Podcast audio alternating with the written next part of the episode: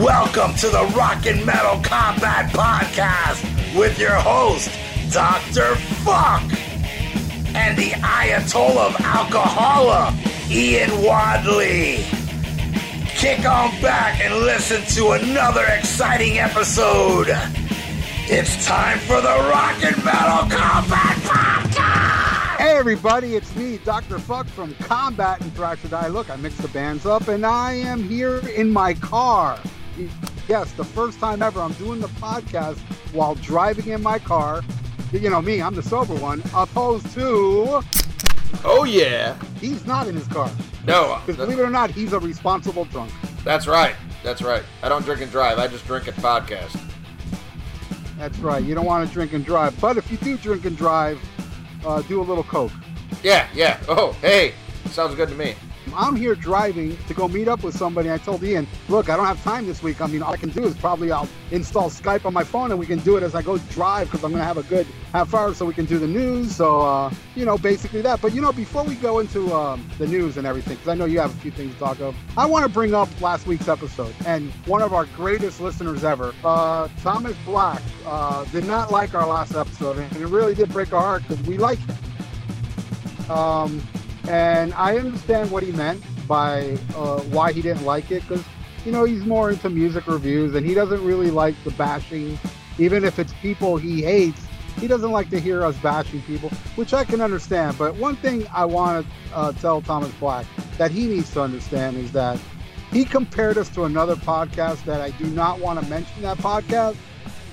But I would have to say, Mr. Mr. Thomas Black, I love you. You know I respect you, but uh, when it comes to that, you're wrong because that other podcast is uh, we're not going to mention the podcast, but I will say their whole shtick is to piss people off. Their whole shtick is a pure marketing thing um, to, to get people to listen, even people that hate. I mean, we're not like that, man. We just we're not here to. We, we have no ulterior motive. We don't know what we're doing. All we know is we can only be ourselves, and we're not going to play any angle to bring in new listeners. We're just going to be ourselves. Am I right, Ian? Yeah, I mean, we'll do the occasional fake fight, but that's it. yeah, the fake fight. No, no, and also like maybe we'll have another hatred episode in the future, but in no way does it uh, reflect that other podcast that does it on purpose. And basically, every freaking show is about that. You know, they have to bring up a certain member that a lot of people respect, and they, they're constantly egging people on to get to get, upset people. We're not that way. We don't want to upset anybody. We made it clear. We don't hate bands. We hate fans. Where that other podcast. no, you got that backwards. you What? Said, you said that backwards. We, we don't hate Okay, I fans. meant, we don't. We hate yeah, bands. We hate fans. But unlike that other podcast that hates the fans, because all they do is talk about how stupid the fans are and blah blah blah. We're not that way. Hey man, if people want to bash us and keep listening to us every week, we're not gonna fight back. Uh, We, we appreciate we appreciate all you douchebags that hate us listening in. Thank you. I love you douchebags. Right, Ian? That's right, because if you hate us and you still tune in, bitch, you're a fan. yeah, That's- we, we like you, bitch. We think you're a cool ass bitch. And uh, anyway, so uh, We, uh, I, I want to point out though, we we also did get an awesome uh, reception to that uh, that episode. I mean, it has just gone off the charts. Uh, you know, last two episodes have been Yeah. amazing, and we have you know there is some Sammy fans that were offended by that, but we were we we didn't make up the hatred for Sammy. That shit was real. That was our honest opinion, and uh, you know a lot of people like to hear when we don't like shit. You know, and we try to be you know, we're we're just as passionate about the shit that we hate as much as the shit we love.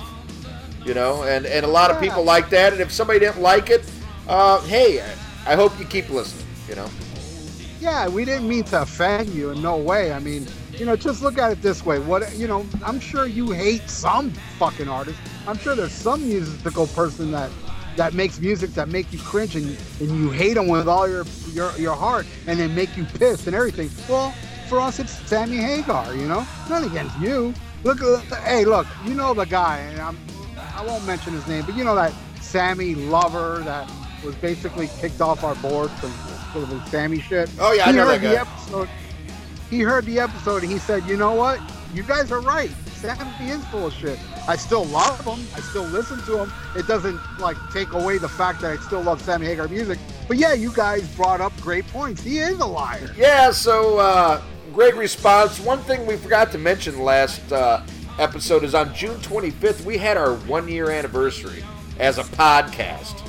Uh, you know, we, we did uh, our, our first episode. Remember, we did the three part thing on YouTube that sounded like shit because we didn't know what we were doing. Uh, that Van Halen discography thing. But uh, but yeah, our one year anniversary was June 25th, and man, what a year it's been. And I, I want to thank you, Ralph. Uh, just just amazing how much we've grown in one year. I mean, by leaps and bounds. Yeah. I, I agree, but you know what, man? For me, it ain't a one year anniversary, so it's just us two. That's when I feel like this show really started.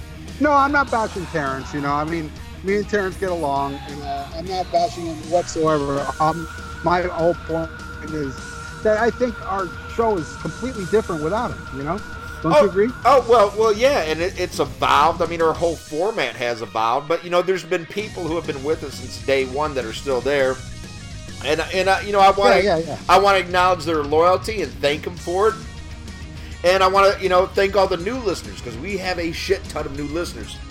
So many people have been joining the Facebook page, have been following us on uh, on Podbean.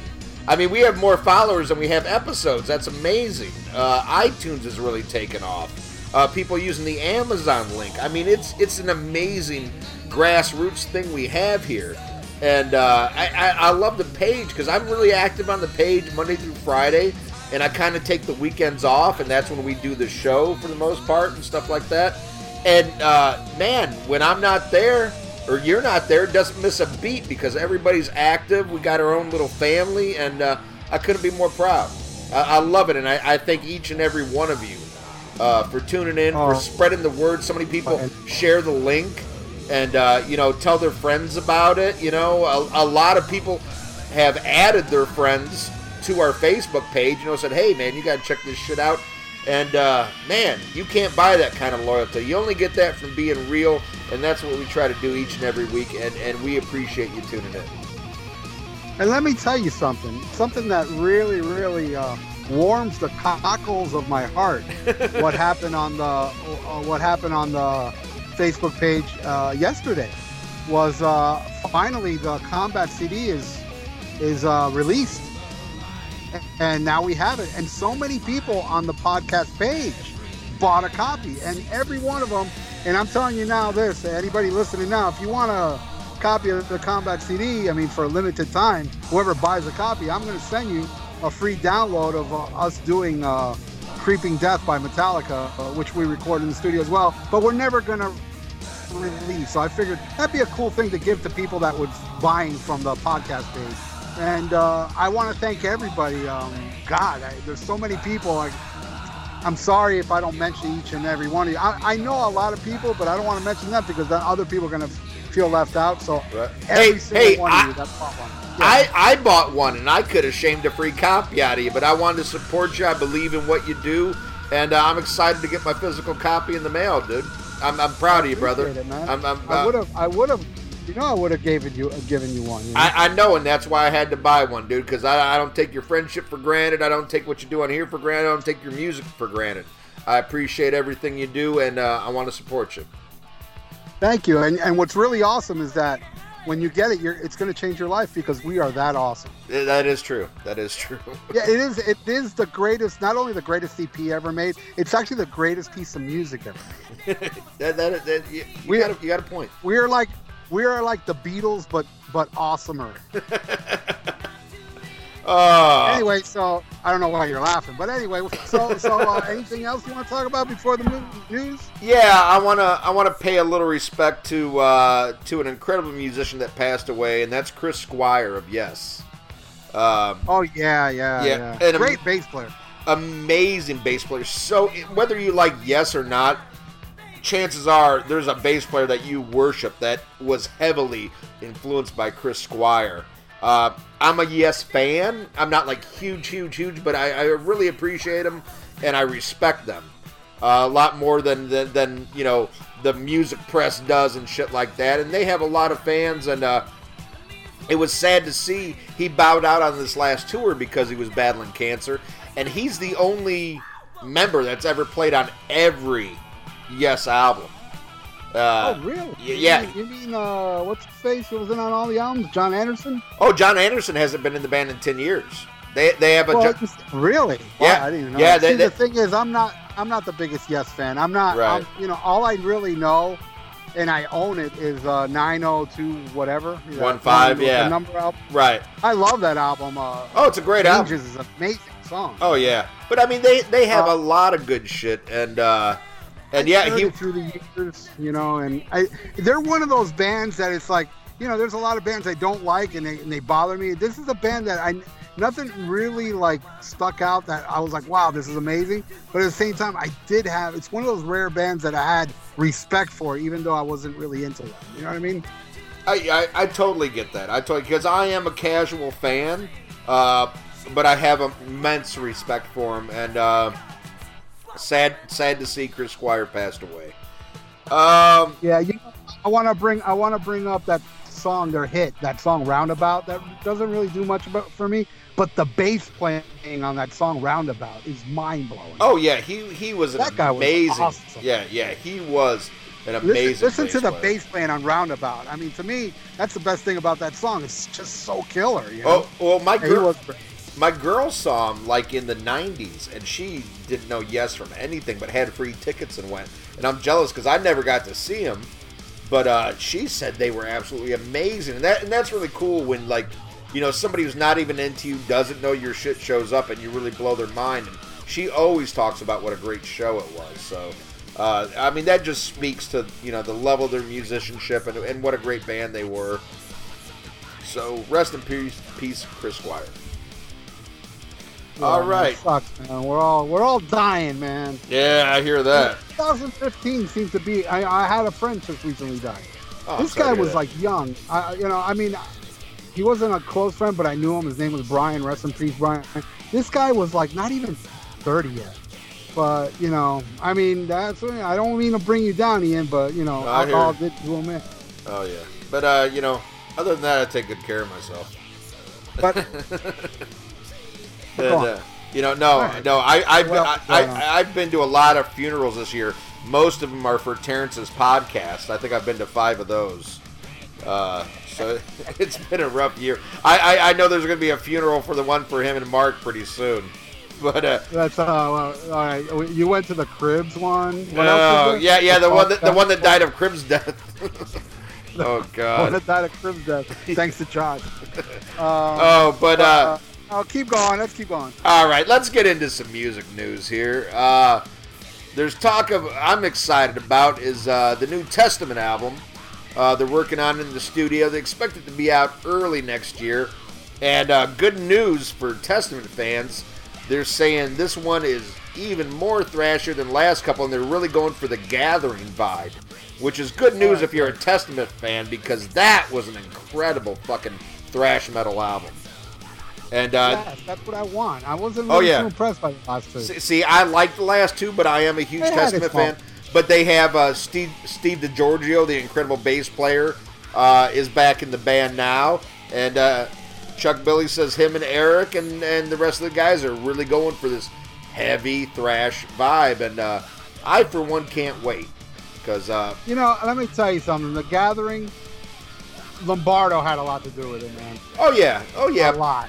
So maybe, hopefully, they'll bring him back just for the album, man. uh, well shit. That drumming on there was sick. Yeah, hell. yeah, but their drummer right now is Gene Hoglan. How can you bitch about that? yeah, no, no, no, no. I'm not gonna bitching about it, but I like, I, I just love uh, Lombardo's uh, sporadic playing. Oh, yeah. on that album. Oh yeah, he was great on Uh, that. Hoglan, played on the last two, and I mean, I love. No, no, no, no, no, no, no, no. He has. Uh, No? uh, can't. I don't know if he played on the last. Bethesda? I no. I think. I think it was Paul Bostaph played on the on the last two. Oh, okay, I didn't know Yeah, that. yeah, yeah. Paul right. Bostaph, and now they got Gene Hoglan, um, and uh, I mean, who everybody knows is fucking amazing drummer, the Atomic Clock they call him. Uh, so I, I got high hopes for this one. Uh, Gene Hoglan played on arguably my very favorite thrash album of all time. Would you know what album that is? that would be uh, Darkness Descends. Yes, sir. The best. Okay. Sometimes I'm torn between is it that or Violence, Eternal Nightmare, or Reign in Blood. So some some days it is like Dark Angel because that album, boy, man, that is a killer, killer, amazing piece of thrash history right there. Anybody that hasn't heard Dark Descent and you like thrash, what the fuck is wrong with you? Get with the program and order it right now using our Amazon link. I, I like that. I like the little Gene Simmons esque thing. You remind me of myself. All right, now let's go into something that, uh, oh god, is totally a fucking 180. But, uh, but uh, Adam Lambert was in the news talking about his collaboration with Queen and how it's Oh, God. how it's evolved. And uh, you know, this kind of reminds me of last week's episode because I'm curious how uh, Queen like like I look at Adam Lambert like I look at Sammy Hagar. Like, are you kidding me? You know, just because Don't tell me they're gonna make music with this guy. well, they haven't said yes and they haven't said no. But uh, Well, you know, good. I'm curious how you know. I mean, just because he's gay and he prances around does not make you Freddie Mercury. And I, I am not the world's biggest Queen's Queen fan by any means. But uh, you can't deny what Freddie Mercury was, and uh, and and that's the same way I feel about you know David Lee Roth. You you just you're nobody will be David Lee Roth. Nobody will have that feeling and that attitude and that spirit. And that's I really feel like you know there's no replacing Freddie Mercury.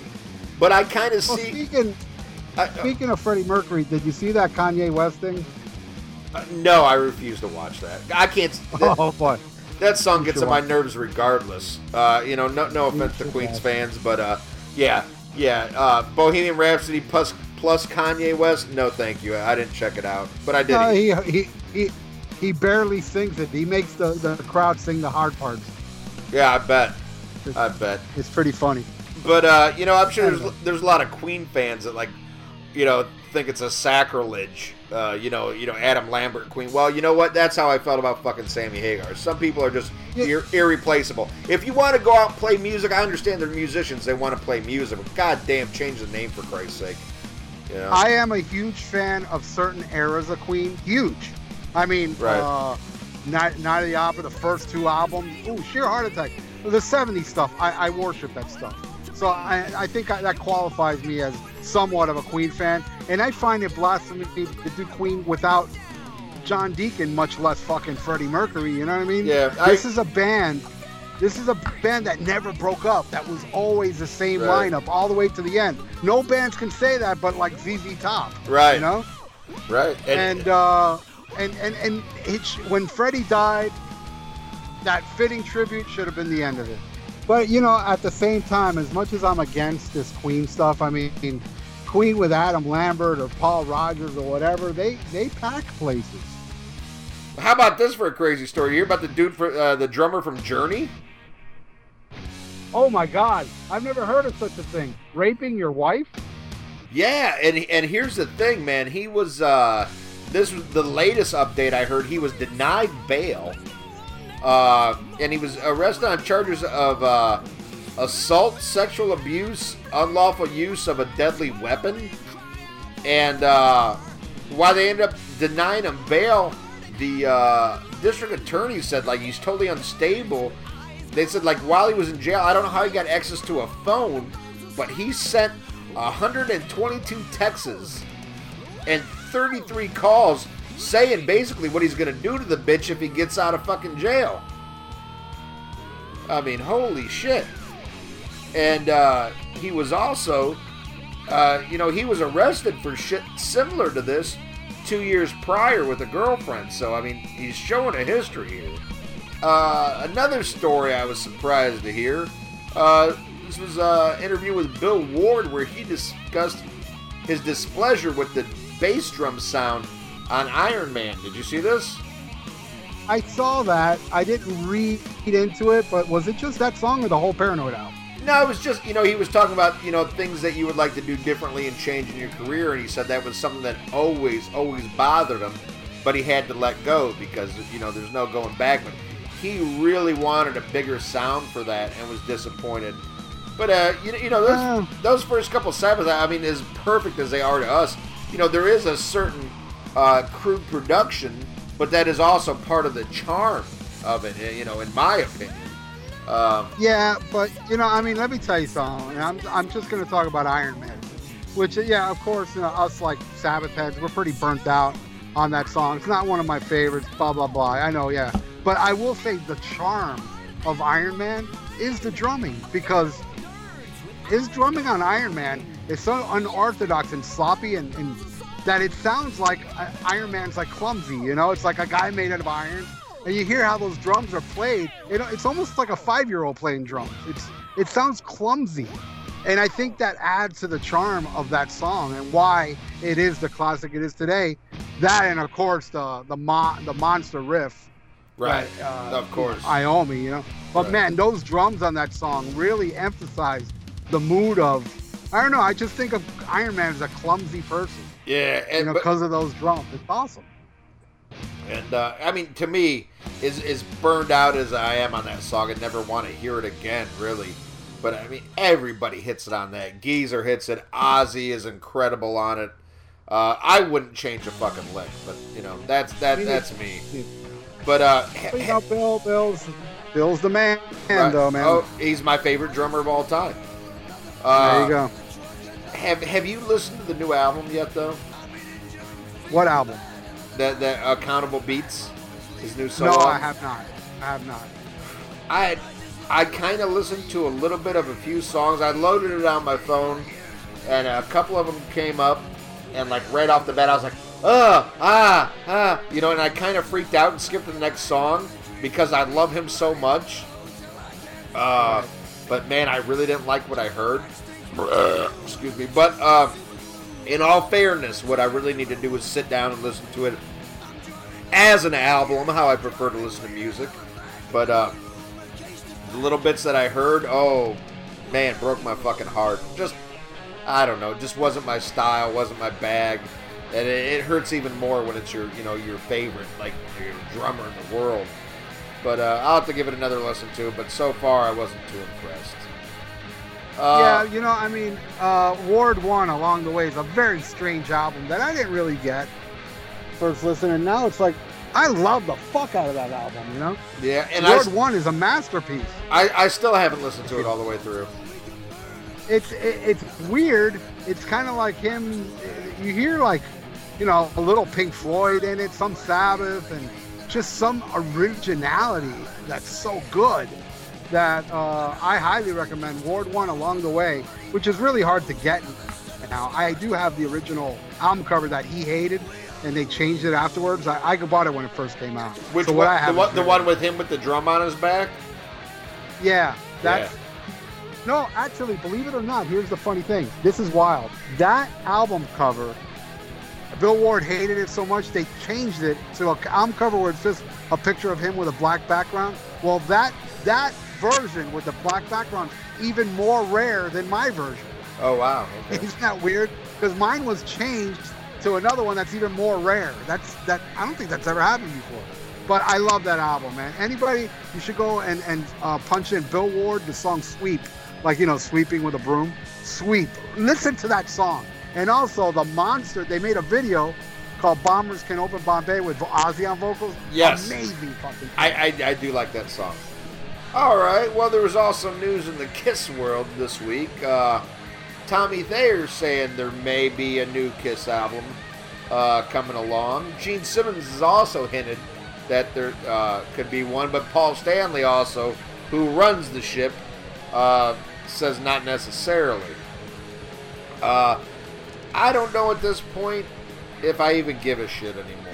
I mean, I I love Kiss. I love Kiss so much, and I while I do like how they've done the last two Sonic Boom and Monster, I like the attitude. Like no outside riders, we're gonna do it ourselves, and they've gone to a more like roots rock and roll, kind of like what Kiss was originally, but still, to me, the songwriting isn't there. I know you like Monster.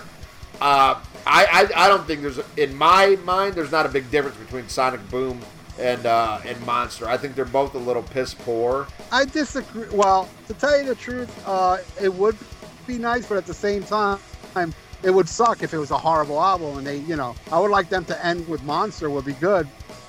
But if they make another album as good as Monster, I'm all for it. I disagree as far as like Monster sound like Sonic Boom. I think they're like night and day because Really? Sonic Boom was really them trying to be classic Kiss, where Tommy Thayer's pretending to be Ace Frehley on the solos, where he wasn't doing Ace Frehley on Monster. He was playing like himself.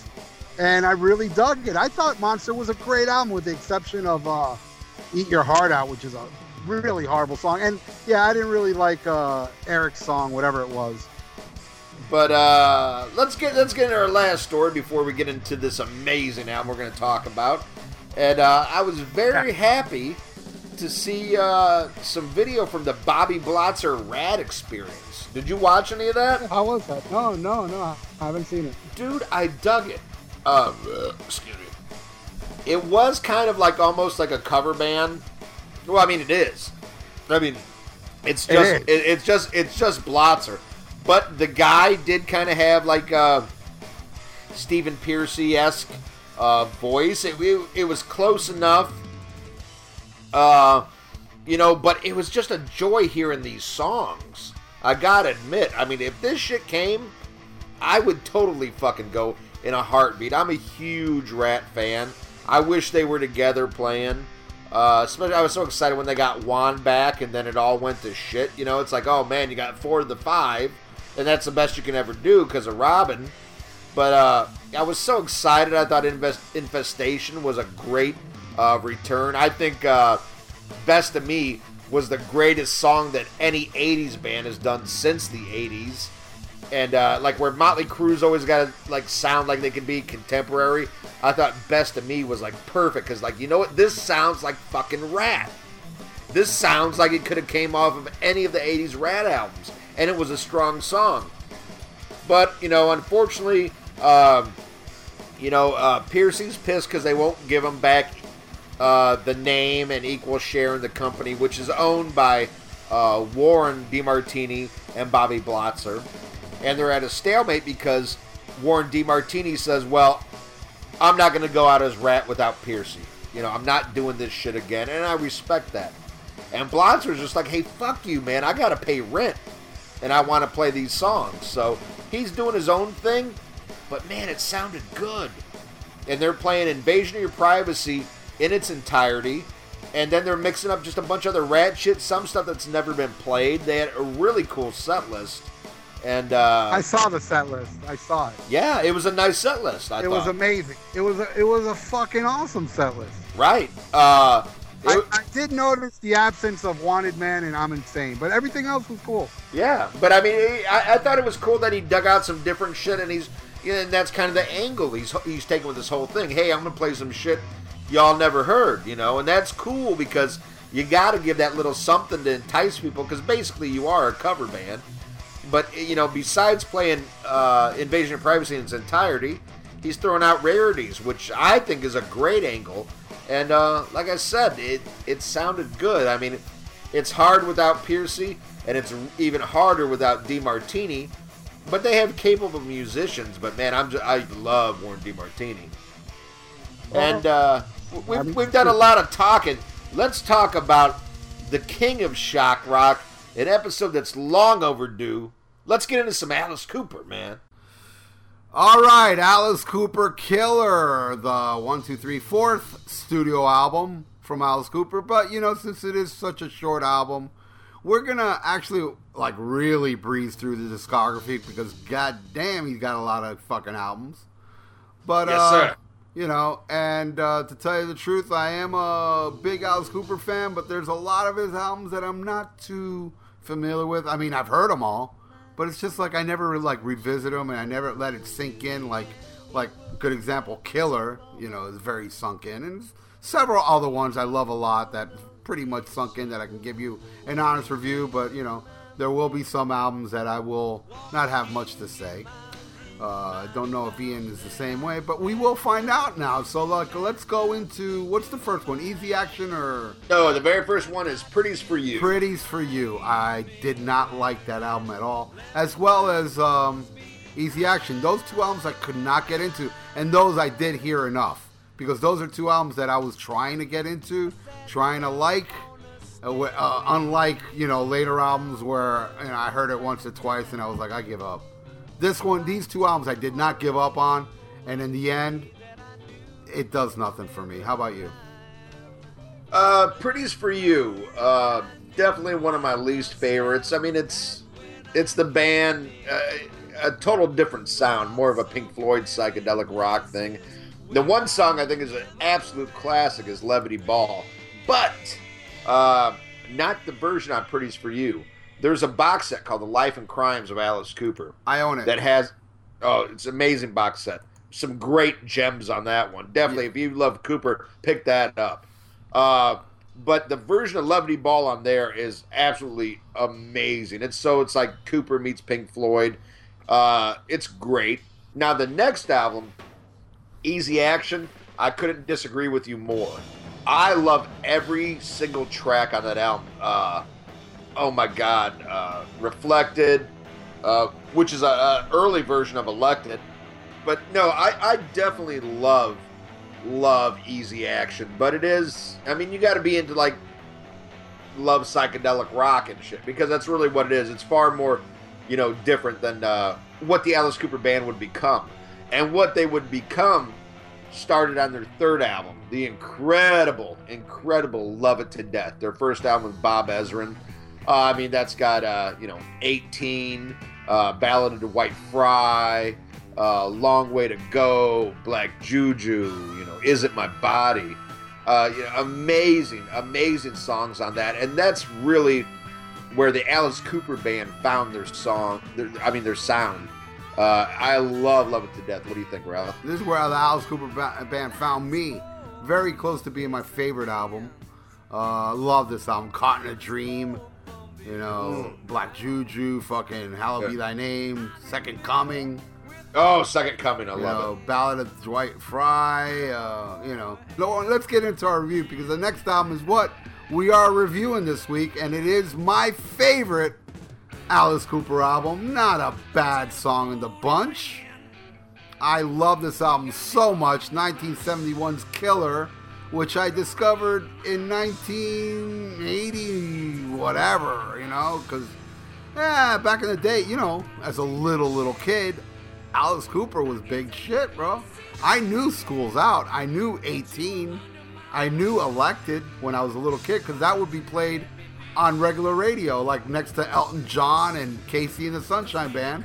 I would hear, you know, put on your boogie shoes and, you know, Benny and the Jets and then School's Out, you know, all in one shot, you know. And uh, Alice Cooper was a big deal. And I've always loved School's Out. And to this day, I feel like it's so timeless that song. Now I'll tell you something funny. My guitar player in, in uh, Thrash or Die, Alvaro Sotomayor, is the biggest Alice Cooper fan. This guy is a mega fan. He owns everything. You know, you, you know the panties, School's Out panties, Nice. the, the dollar bill, billion dollar bill, everything. You know, he collects Alice Cooper stuff, and he hates School's Out, and it always baffles me. I was like, Really? Yeah, he hates that song. Wow. I hate School's Out. I was like, how can you hate that song? It's so fucking perfect. Oh, You know? it is a perfect. I, I see the overkill factor with that, but it is a perfect song. Lyrically, musically, everything is, and it is. It's timeless. It does Timeless. not. It does not bore me. It's not like you know, uh, what's a good Black Dog from Zeppelin. I cannot listen to that song anymore. You know. Right. Anyway, so uh, so kill. I mean, I I my I I believe my ver- my very first Alice Cooper album was either the Alice Cooper Show or Welcome to My Nightmare. It was either one of those two. I'm not. I'm a little hazy on it.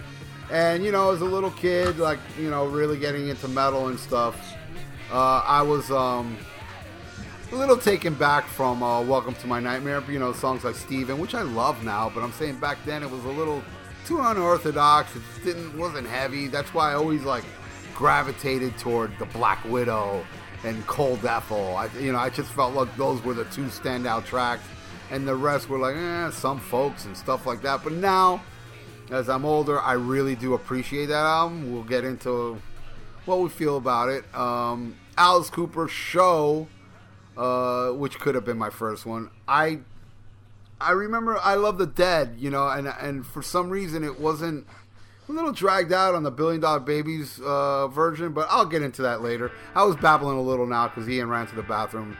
So Ian, uh, before we get into the songs, uh, tell me your little history with uh, Alice Cooper and how you discovered Killers. Oh, actually, I didn't even say how I discovered Killer. I don't know how I did. I just ended up discovering it one day, and then after a while, it finally sunk in that after I heard everything from Alice Cooper, it was like, Killer. That is the best fucking Alice Cooper album.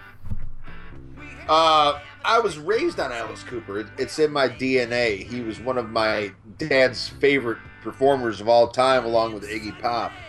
Uh, so there was, I mean, earliest memories. I'm I'm hearing Alice Cooper records, uh, seeing Alice Cooper pictures, and, I'll never forget like going through my dad's records as a child and seeing uh, uh the cover for Killer which it affected me out of many ways because I've always been I have a fear of snakes. Snakes scare the shit out of me. Uh, and then the way it's written on there, it looks so horrible. The handwriting. I always thought like it wasn't on the cover, so my dad wrote it on there. You know, so he knew what record it fucking was because I mean, that's what it looks like. There's no cool logo. It looks like it's just hand drawn on there. And for many years, I thought that was my dad's handwriting. That's but uh, uh uh, Alice Cooper was the first con- the first rock concert. The first concert I ever saw was Julio Iglesias, one of my grandparents. No, I'm sorry, but uh, yeah, no, me too. But uh, but first rock and roll concert, 1987, in Peoria, Illinois, the Constrictor tour with Tesla opening up, and uh, man, it was just uh, it, it was insane. What a great first concert, you know, to, to see somebody like Alice Cooper, you know, and, and you know at that time he'd become sober and and really got his game back after years of of you know really suffering musically and performance wise and just in general. And he was back on top and uh, man, it just blew my mind, dude. I was in seventh grade and it was it was fucking incredible, and I'll, I'll never forget it. You know, probably because I wasn't drunk then. You know, but interesting story. This is way before you know they patted people down in concerts. You could pretty much do whatever in a concert, you know. So there's this guy in front of us in a trench coat, and uh, he opens up his trench coat, and he has a bong that I swear to God was like four feet tall. It was like a retarded, stupid fucking bong that he had like strapped into his fucking shit. I don't even know what a bong is, but I see the guy. You know, once Alice Cooper starts, the guy pulls it out of his jacket and starts hitting it. I look at my dad. I go, Dad, what the fuck's this guy doing? My dad looks at me and goes, I don't know, but breathe in the smoke. That's my pops. Man. Happy Father's Day. But uh, yeah, uh, Alice Cooper always loved him. Have every album. Will always, you know, some I like better than others, but I will always get a new Alice Cooper record. Uh, it, it means the world to me. It, it's part of my DNA, part of my childhood uh, I think his voice is one of the most incredible voices in rock and roll. Man, when he does a scream or he has like that voice crack, uh, I think he's highly underrated as a lyricist. He has amazing lyrics. And uh, I also love the fact while I am a non believer, I am a starch, uh, you know, atheist, agnostic, whatever the fuck you want to call it, and he's a born again Christian, uh, that never comes into his lyrics for the most part. He's never preachy and he just does his thing, dude. And I respect that, and I love it. He is a true legend, a true icon, and uh, and not only him, but you have to give so much credit to the original Alice Cooper band because yes. it's very dis- very distinct um, eras to me, and, and and and so people know. There is Alice Cooper. There is Glenn Buxton. There is Dennis Dunaway. There is Michael Bruce, and uh, who the fuck did I forget? Uh, Neil Neil uh, Smith. Neil Neil. Oh God, Neil Smith on fucking drums. Holy shit! What a fucking band. Yeah. And and this was a true band. And if yeah. you go back, and, you you look on the songwriting credits. You know this this it wasn't just a backup band. I mean, the others wrote all this shit. You know, I, I mean, Alice was involved, but these people wrote these songs, these amazing songs that are timeless, that live on forever. And unfortunately, because it's called Alice Cooper and his name is called Alice Cooper, a lot of people, uh, you know, it's lost on them. But it's not lost on me, and it's not lost on a lot of other people. And it, and even though we hate, we hate, hate, hate the Rock and Roll Hall of Fame, I am happy that when he was inducted, it was as the Alice Cooper band, and uh, I think that's very important for for a thing that doesn't mean shit. My opinion. Yeah, I mean, I'll, I'll give I'll give that. I mean, but then again, at the same time, it's like, really, uh, Alice Cooper band was inducted into the Rock and Roll Hall of Fame. Who the fuck snuck in and actually put a little sense into the place? Right. Yeah, but uh, all right, so let's get into the songs. Uh, track one, the incredible "Under My Wheels." Oh man, hard rocking right out the gate. Telephone is ringing. It's just such a great song, and it's like I don't know. It's kind of like their way of saying, you know, we're a fucking crazy ass, heavy, hard rock band, and we take no prisoners. And look how fucking insane we are, especially with Alice's yelping at the end, going wee wee wee. You know, it's like it's just so fucking classic. And again, this is an album. You know, I, I'll be honest. Of course, you know, I was in '71. I was six years old, so I didn't get into this album till much later. But man, I went through a phase where all I would listen to was Killer, for like I'm telling you, for like two, three months. Yeah, I listened to other stuff, but Killer would be on every single day and and it is such an awesome opener. It's a great. I mean, this album is all over the place, but the way this song start, it really does set the mood to what you're about to witness for the next what 36 minutes or so. Thirty-seven minutes and eight seconds of There- godliness. yeah, of godliness. Every song is, you know, every no song's alike. Every song's different, but they're all awesome. And under my wheels, it's more of like, look how look how crazy hard rocky we are. And uh, he re-recorded this album with Slash, Izzy, and Axl, which you can hear on Yes. uh, uh, Decline of the Western Decline of Civilization, part- yeah, part two. And they have performed it live. I don't know if you're aware of this. Axl and Slash went up on stage with Izzy and performed Under My Wheels live back then. Uh, I believe it was the Raise Your Fist and Yell tour because Nice. I, I remember seeing pictures of it in a magazine. That would have that could have been that's a killer event. That Oh yeah. Oh, Anyway, yes. uh, what do you think of Under My Under My Wheels? Oh my God! Under My Wheels, amazing. Written by Michael Bruce, Dennis Dunaway, and Bob Ezrin. Uh, Michael Bruce is the unsung hero, really, of the Alice Cooper band. He wrote a lot, a lot of the songs, and especially the bigger hits. Michael Bruce was like had that pop sensibility, and it, it's a shame that he really. Uh, didn't do all that much after uh, the Alice Cooper band broke up because his songwriting is incredible, and a lot of the stuff that came out of the Alice Cooper band was uh, like a uh, Michael Bruce and Alice Cooper were, were like the Jagger and Richards. Uh, they needed each other, uh, but but there was a lot of fucking love and hate there, you know, and uh, it was always a mixture of Bruce's pop sensibility with what Cooper wanted to do, and it, it worked perfect on this song. But I gotta say, every time I hear this song, I am shamed because I'll never forget seeing the Constrictor tour. And you gotta think, I was in seventh grade when this came out. I had Constrictor. Okay, that like was new.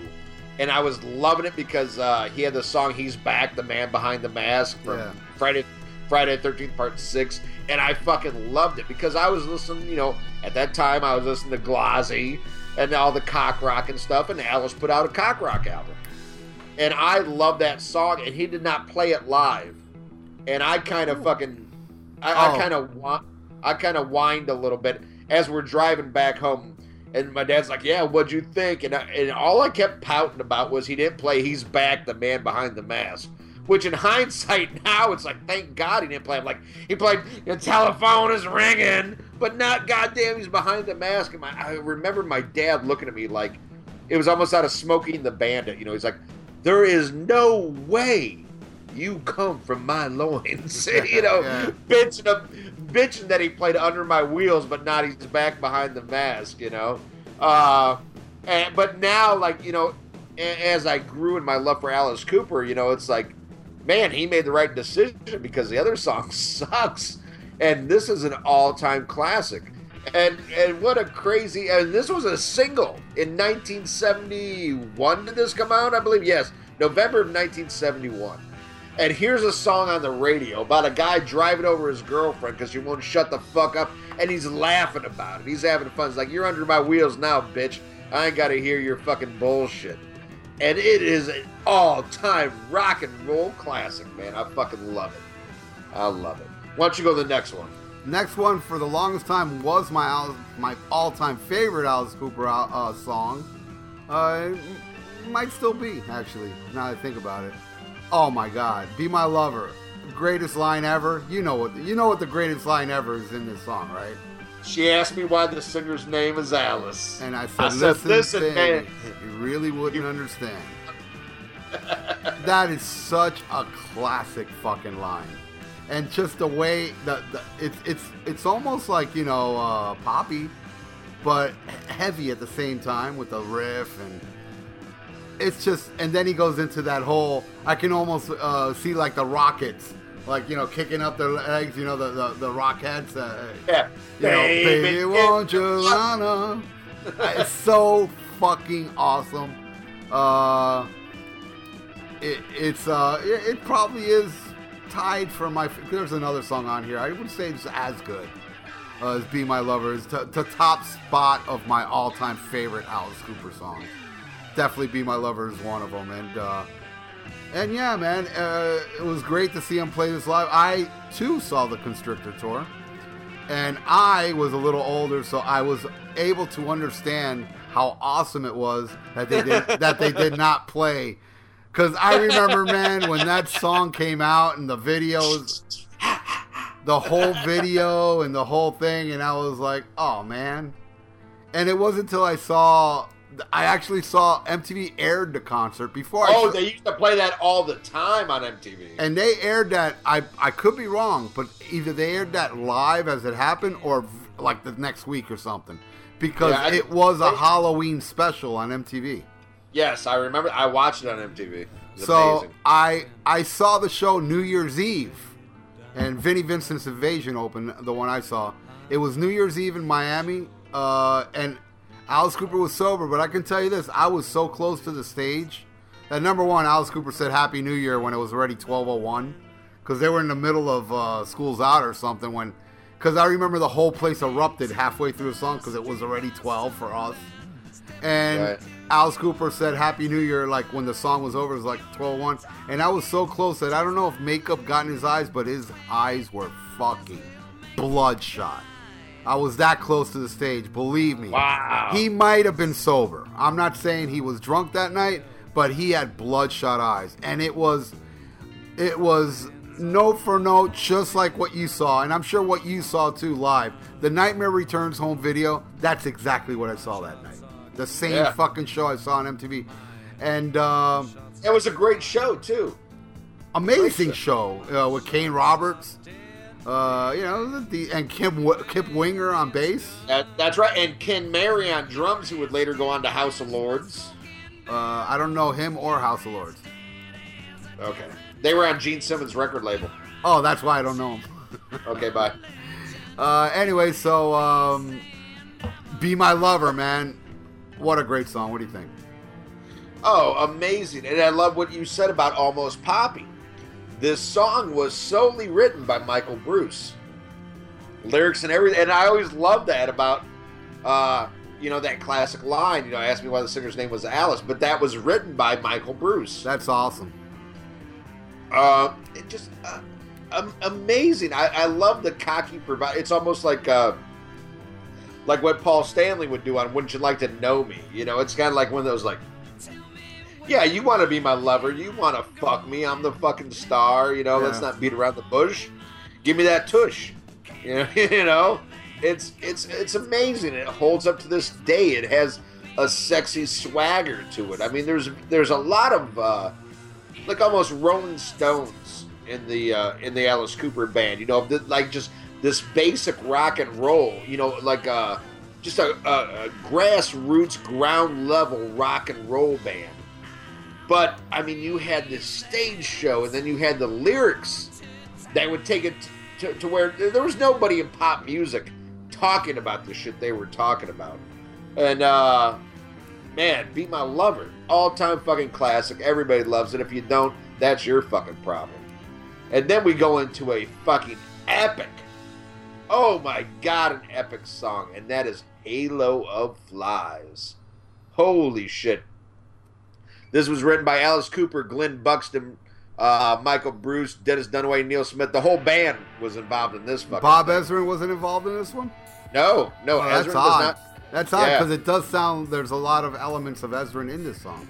Right, but yeah, no, this this was one written by the whole original Alice Cooper band, and uh, uh, it's just this was them. Uh, Alice said this was them trying to prove that they could hang with uh, King Crimson and fucking uh, you know Pink Floyd that they could do like a progressive track. You know, it, it, it's over eight minutes long and it's uh, a fucking masterpiece. Holy shit! Uh, man, Alice's vocals on this are absolutely amazing. Uh, he said that they wrote it about uh, an organization like SMERSH, which if you, if you do your history, kids, you look up SMERSH. It was this. It was like uh, kind of like a KBG meets some James Bond type shit, uh, like a secret agency, and it's just a fucking epic, epic fucking track. Uh, I saw when I saw Kiss on the reunion tour. I remember the Melvins came on, and I wasn't. Uh, they were opening up. I wasn't a huge Melvins fan at the time. I, I just didn't know them, and I was like, okay, I don't know this song. Fuck it, I'm going and getting a beer. And I'm in the beer line, which was ungodly fucking long. And then I hear this song, and all of a sudden I turn around like, holy fuck, they're playing Halo of Flies by fucking Alice Cooper. And I was like, so like, oh, I just want this line to move so I can get back and watch this song. And I could hear it clear as day, but I wanted to see it, man. And by the time I got my fucking beer and got back, there was like 30 seconds left, and I was so pissed. But uh, there's actually an awesome, awesome cover version of this on an album that it's it's a co-album with Jello Biafra from the, the Dead Kennedys and the Melvins. It's called Sieg Howdy. It's a great album, but uh, they do an amazing cover of this. And, and Jello, even though Jello's got that weird ass voice, he sounds amazing on it. And uh, Jello was a huge, huge, still is a huge Alice Cooper fan. Uh, you know, uh, Johnny Rotten is a huge Alice Cooper fan. A lot of punk people love Alice Cooper because for his time, he was very punk. You know, it just in the attitude and the presence was so like the opposite of fucking, you know, Captain and Tennille and, and, and America and Three Dog Night and other shit that was on the charts at the same time. Here you got a guy named after a woman and uh, you know, in the theatrical show and everything and holy dressed dressed in leopard tights and big Oh. high heel shoes. Oh yeah, and and actually the the you know in reading that's what most people had a problem with, like not fans, but like parents and shit in general. They were more scared about Alice being a homo than they were about the horror aspect, which I find very funny. But they found that more threatening to kids. Like you know, kids are gonna go listen to Alice Cooper, you know, and, and you know put on mom's makeup and prance around and shit. Uh, they don't they don't care about like fake hangings and electrocutions and you know babies being massacred and snakes and stuff. But oh God, don't let my son come home. You know, calling himself Caitlin. You know. But uh, man, Halo of Flies, a, a masterpiece, a masterpiece. What do you think, Ralph? Uh, I would say it's the most important song on the album. I think it's the most. Uh, well, yeah. I mean, there's a couple songs that do t- have a couple twists and turns on the album, but Halo Flies to me is like, it's weird, it's strange, but yet it's perfect.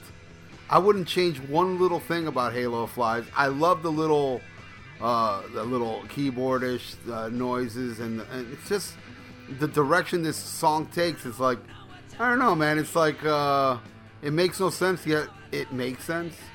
Like if it if, if it was to go any other route, it wouldn't be as good. It's eight minutes of fucking greatness, ear candy. Um, but not for. I'll be honest. You know, it is a song that you won't get the first time you listen to it. I don't think. I know I, I didn't get it. Uh, it wasn't until like you know when I got into that funk of just playing Killer every day for months and months, where I finally, you know, it was like, okay, you, you know, I don't know about you. I mean, I'm a weird dude. There's certain things that okay, this is my all-time favorite song from the band, but yet this song I enjoy listening to more. Did you ever have Oh, that? oh yeah. Well, we've talked about this with uh, with Black Sabbath. We both agree on this. Never Say Die is not our favorite Black Sabbath album, but we And listen we listen to it Yes. more than any other Black Sabbath. Album. I album. listen. Yep, I listen to uh, that album more than any Black Sabbath album, and I can tell you at least five that I that I, I think are are better. But going back to Halo of Flies, yeah, like I said, man, it's it's it's probably the most important song in in my opinion uh, in Alice Cooper's whole career because it's so out there and it's so killer uh, that I love it. But going into the next track, the next track, Desperado. I have to say this is another one that man I don't know which one's better this or, or Be My Lover. They're both tied for my all-time favorite Alice Cooper song, and uh, I remember hearing Desperado uh, before I owned this album because I also owned uh, Alice Cooper's Greatest Hits, and I believe that also had "Be My Lover" on it. I think I think it had "Under My Wheels." A little rusty on that album, but I remember having that album before Killer, so I was aware of Desperado even back then. And uh, it, it, it's to me, it's a, it, it's another great fucking song. To me, it's kind of like a spaghetti western rock song.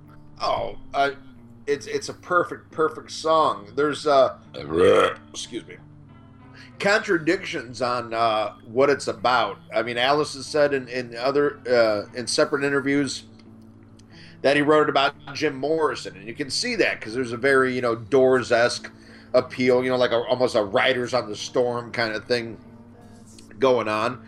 But he's also said he wrote it about Robert Vaughn's character in the Magnificent Magnificent Seven which you can see that too because you know the whole western motif and everything. Uh, but what an incredible song. Uh, and some of the reviews of this album uh, that for once I, I agree upon they said what's great about this song or this album i should say is every song is like a mini movie you know and every song has a vibe you know and a, and a different story to tell. It's not like you know like everything takes you somewhere else but it's very visual very epic and uh, i agree with that and desperado holy fucking shit. Uh, but then let's flip this motherfucker over and go to side two and we're gonna go to two songs here that start off side two that are the least talked about songs on killers on killer but uh I, I think are just as good as anything else. And we're going to start off with You Drive Me Nervous. And this was written by Alice Cooper, Michael Bruce, and Bob Ezrin.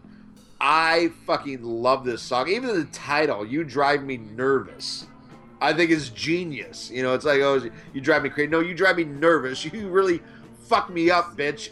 you know, it's like incredible, incredible lyrics, incredible music. Uh, you can't even call this killer filler because it's not filler. It's just a phenomenal fucking album track. Uh, I don't know if this. I doubt this was ever played live. This or the I saw him. I saw him play it live. Oh well, fuck me running. All right. Well, you already know I love this. You talk about this, and I want to hear about you saying about how he played it. I, you know, I am a little rusty. If it was, uh, I, I believe it was um, the Dirty Diamonds, Oh, or nice. e- either that or Dragon Town. One of the, I'm because he played this place called Pompano Beach Amphitheater, and I know I saw him play it there, and I saw both tours there. So I'm a little, I don't know which show it was, but yeah, man, he actually played "You Drive Me Nervous," and Wow. it drove me crazy. It drove me nuts when he played it. That night he opened with "It's Hot Tonight" too, which is I, I love that song. Anyway, so uh, I uh, man, this actually when I was in that you know craziness with uh, the Killer album, this was the one song that would stick to my head with Desperado. It's like one of those songs that you can't get out of your head. I do have a complaint about the song though.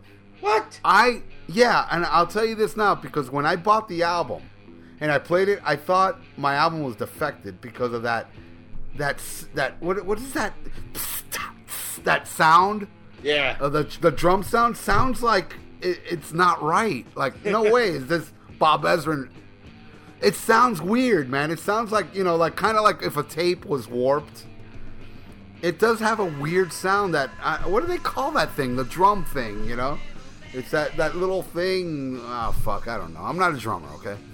But um, it does have a weird sound to it. It- it- but that's the only complaint I have. And I always, and actually, believe it or not, I went and bought the album again, thinking I had a defected album. I actually did, but uh, no, I didn't. And uh, but lucky enough, the the album I bought again was an original pressing with the calendar and Alice Cooper Nice. hanging. I have that one, so I have both versions. I have uh, on my CD that I bought uh, in like probably like '88 is is a Warner Brothers pressing, and it has the calendar in it. Yeah, it's awesome. I love Uh, it. And that cla- and the classic picture of Alice Cooper hanging. Yeah. I had that shirt. I bought it for the Constrictor tour. Oh, they had oh, a shirt shit. with that. Yeah, yeah. The Constrictor tour had that shirt. Alice hanging. It said Alice Cooper on it. I bought it. I had that shirt, and I know I have pictures of me wearing that shirt. But Uh, like every fucking shirt in the '80s, they do not survive. Well, I, I had one, but I think mine was like the cover of Constrictor, and I had the program, and a kid stole it from me in junior high. Damn. Oh, I was so pissed because I loved that program. It was so awesome. I need to look for that on eBay. Yeah, the, I, actually, you know, uh, unfortunately, they weren't selling the program at the Miami show. Oh yeah, I That's- had it. yeah. I had it. Same thing with Shout at the Devil. I, I saw like somebody had a Shout at the Devil tour book, and I go, they weren't selling that shit. I would have bought it, you know. Anyway, so uh, yeah, I, you drive me nervous is um. You drive me n- n- n- nervous. Nervous, nervous, nervous, nervous, no, whoa. whoa, whoa! God, I love that shit. It's just insane. It's an insane song, but the production of those drums, it, it just baffles me how Bob Ezrin did that. You know, it's like I don't It know. doesn't bother I- me. I- it doesn't bother you. No, it, the, I don't know. It's just a short, awesome. I mean, it's only like two minutes and twenty eight seconds. It's just Yeah, it short, little punky fucking Brewster. you know, it's awesome. No, I, I love it. It- Again, uh, you know, I I have to say one of the better best tracks on the album too. You know, I mean, and so far uh, none of these songs are bad. Take this to the next one, which another song that gets stuck in my head a lot. It's such a great fucking song. I would put it at the bottom of the list of all the songs. I think I'd pick every song above this one, but it is a scale of one to ten, a twenty. I agree a thousand percent. this album is so good. You know, I mean, I hate to stack. I hate to say, yeah, yeah, yeah, is the worst song on the album. There's nothing. You should not use the word worst with yeah, yeah, yeah. You know, because that song is so good. And again, it's it's a it's one that can get stuck in your brain, and you could be, you know, hearing it all day going through your head. This this whole album has shit like that. But uh, I love yeah, yeah, yeah. What do you think? Oh, amazing. Uh, you could be the devil. You could be. You the- can be the thing. Dun, dun. Well, I really can't tell by the weight of your behavior. Oh man, uh, awesome. This was written by Alice Cooper and Michael Bruce. Uh, an amazing track, dude. Um, again, maybe this has been played and I don't know, but man, if, if he pulled this shit out, like me and the hardcore fans would go fucking ape shit, man, because it, Yeah. it is, is awesome. And like I said, I can't even call it killer filler because it's not filler. It's an awesome fucking song. Yes. But it does lead into the amazing, the amazing, and this is the other song on the album that was written entirely by the Alice Cooper Band, and that is Dead Babies. Holy so- shit. How they got away with this in 1971, I am never, I'll never know. Holy shit. Why this wasn't a bigger hit? Yeah, Uh, well, I know that. I know why. you know. Oh my god, what a great, uh, amazing, disturbing song. Uh, that is very. Still, Yeah. still to this day, it's still fucking disturbing. Oh yeah, yeah, and it, because it's something that carries on to this day. You know, it's about child abuse, child neglect, and uh, oh my god, is this song amazing? Uh, and when he would do this song live, he would have the the, the you know the the uh, dolls and stuff. He would cut up and you know throw out arms and legs into the fucking show of the of the dolls and there, there's stories of people freaking out. you know, I mean, you got to think back in the day when this was recorded, a lot of people taking acid. Oh, I miss those days. Uh, but like of, of women freaking out, you know, that either maybe neglected their baby or did something wrong and and losing their shit. But it's just an amazing song, and it has something. When I used to play guitar, uh, I there's a little I call it the Beatles crescendo, you know, because it's the the I want you, you know, the don't don't don't don't don't don't don't don't don't don't you know the Beatles do that very well and I want you. And, and it works great in this. A lot of bands have done it, but it, it's it's it's such a creepy fucking uh, you know walk on the guitar, but it sounds so good and so effective uh, that I could do that shit for hours and I could listen to it for hours. Uh, Dead Babies is is is amazing, and uh, there's a lot to be learned from this song, musically, lyrically, uh, an all-time classic that actually says something important. I absolutely love it. What do you think about Dead Babies? They can't take things off the shelf. That's right. Um, yeah, man. What can you say? Very bizarre, bizarre fucking song. Very out there. Even had a little baby crying in it. And, you know, uh, died died from an overdose of aspirin. The fuck, man. The fuck? 1971, you know, and uh, this shit's get, you know, it's just to me, it's mind blowing and groundbreaking, and um, and, and and you know, it's a shame how the you know Alice Cooper's opening for Motley Crue. You know, Yeah. it's like what the what the Well, fuck? and- Really, It should And then right before that, he was opening up for uh, Iron Maiden. But you know what? In reality, if if it was a perfect world, Motley Crue should be doing their farewell tour, opening for Mo- for, uh, for Alice Cooper. Correct. That's how I feel. Dead Babies, a fucking classic. Uh, out there again, kind of like Halo of Flies. It does take some twists and turns musically, but not as much as. Oh my lord! What an amazing, amazing closer. Killer, which, by the way, Ian, this is really weird. I'm going to tell you this. Ian and I last week were, you know, we always discuss, well, what are we going to review next? And then I brought up, hey, let's do Killer, or maybe it was you. I forgot. No, you you, you brought it up, and I was very happy. All right, so uh, okay, let's do Killer next week. I got a message from a guy um, on you uh, on YouTube saying that he actually met Alice Cooper, and he showed him on his iPhone or whatever the fuck, whatever the fuck he had. He showed Alice Cooper the whole Killer video I made for this next song. Wow. This, I mean, I hope it's true. And Alice Cooper said, and I quote, "This is the greatest Alice Cooper fan made video I've ever seen in my life." Wow. That's I really hope that's true. That's awesome. I really, I really hope that. I- and the guy's I believe name the is way you do these videos, dude. I believe it because you do a fucking phenomenal fucking job. Seriously, Well, thank you. Ser- seriously, And- I'm not just kissing your ass.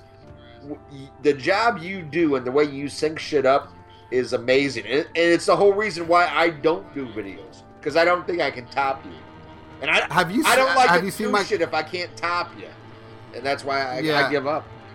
Have you seen my killer video? No.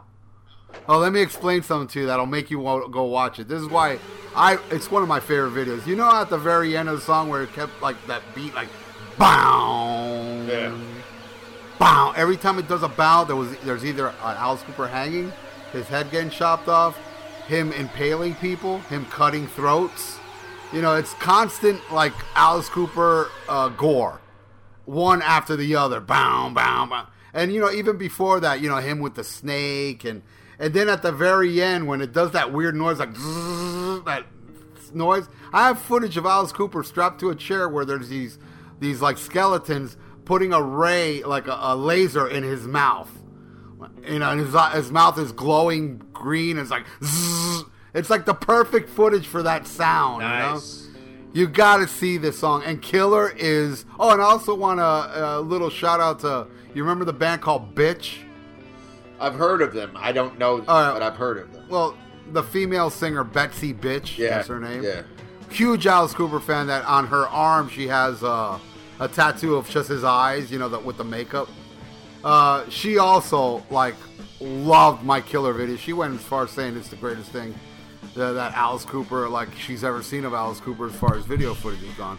So yeah, I, I advise everybody to go check out that video. I also made a video for Billion Dollar Baby, but check out my video for Killer. I it's one of my favorite uh, videos. It's actually one of the rare videos I made where I don't sync him up singing because Alice Cooper is such a killer visual artist Right.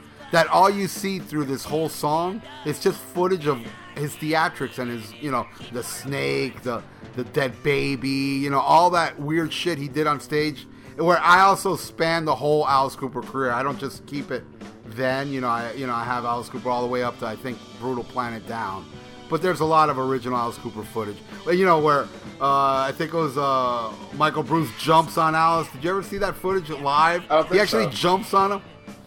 You gotta see it, dude. It's like, dude, it's not fake. He actually jumps on him and knocks him on the ground.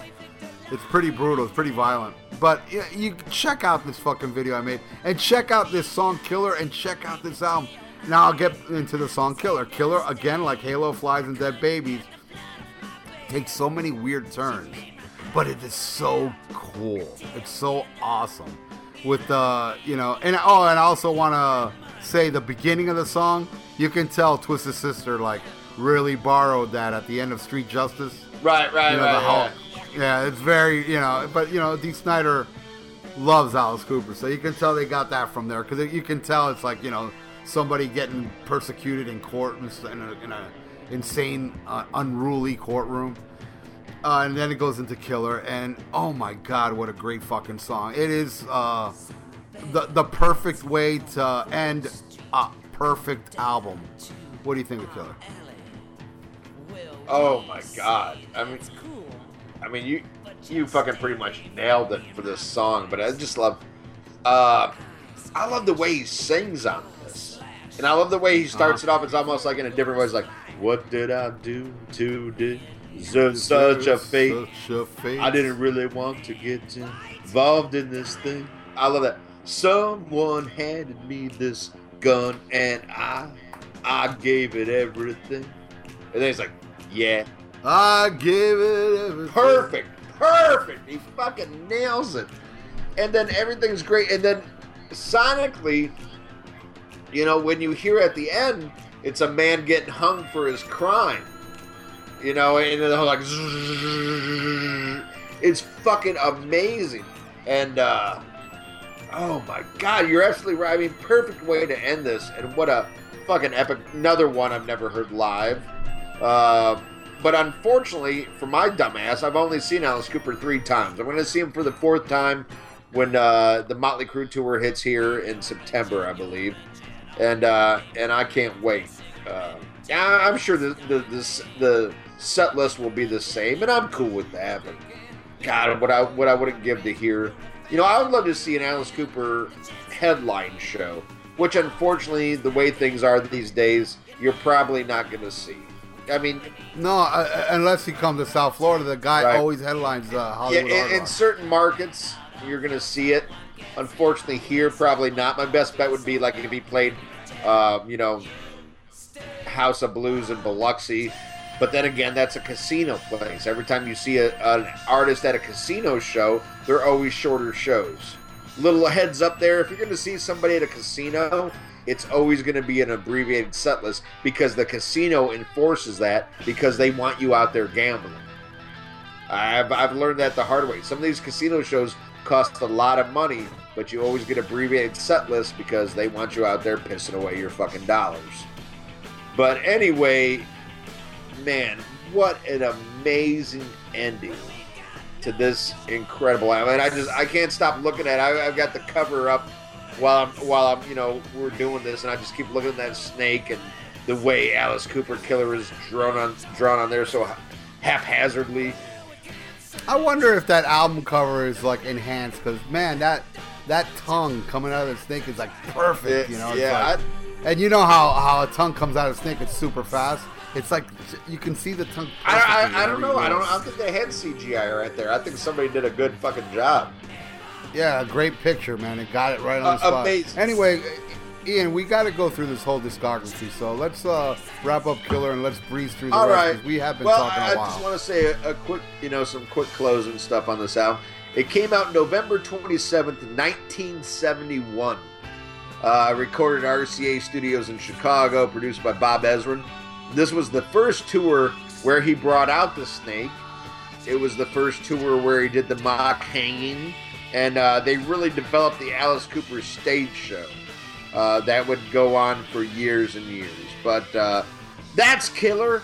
Let's talk about the next album, School's Out.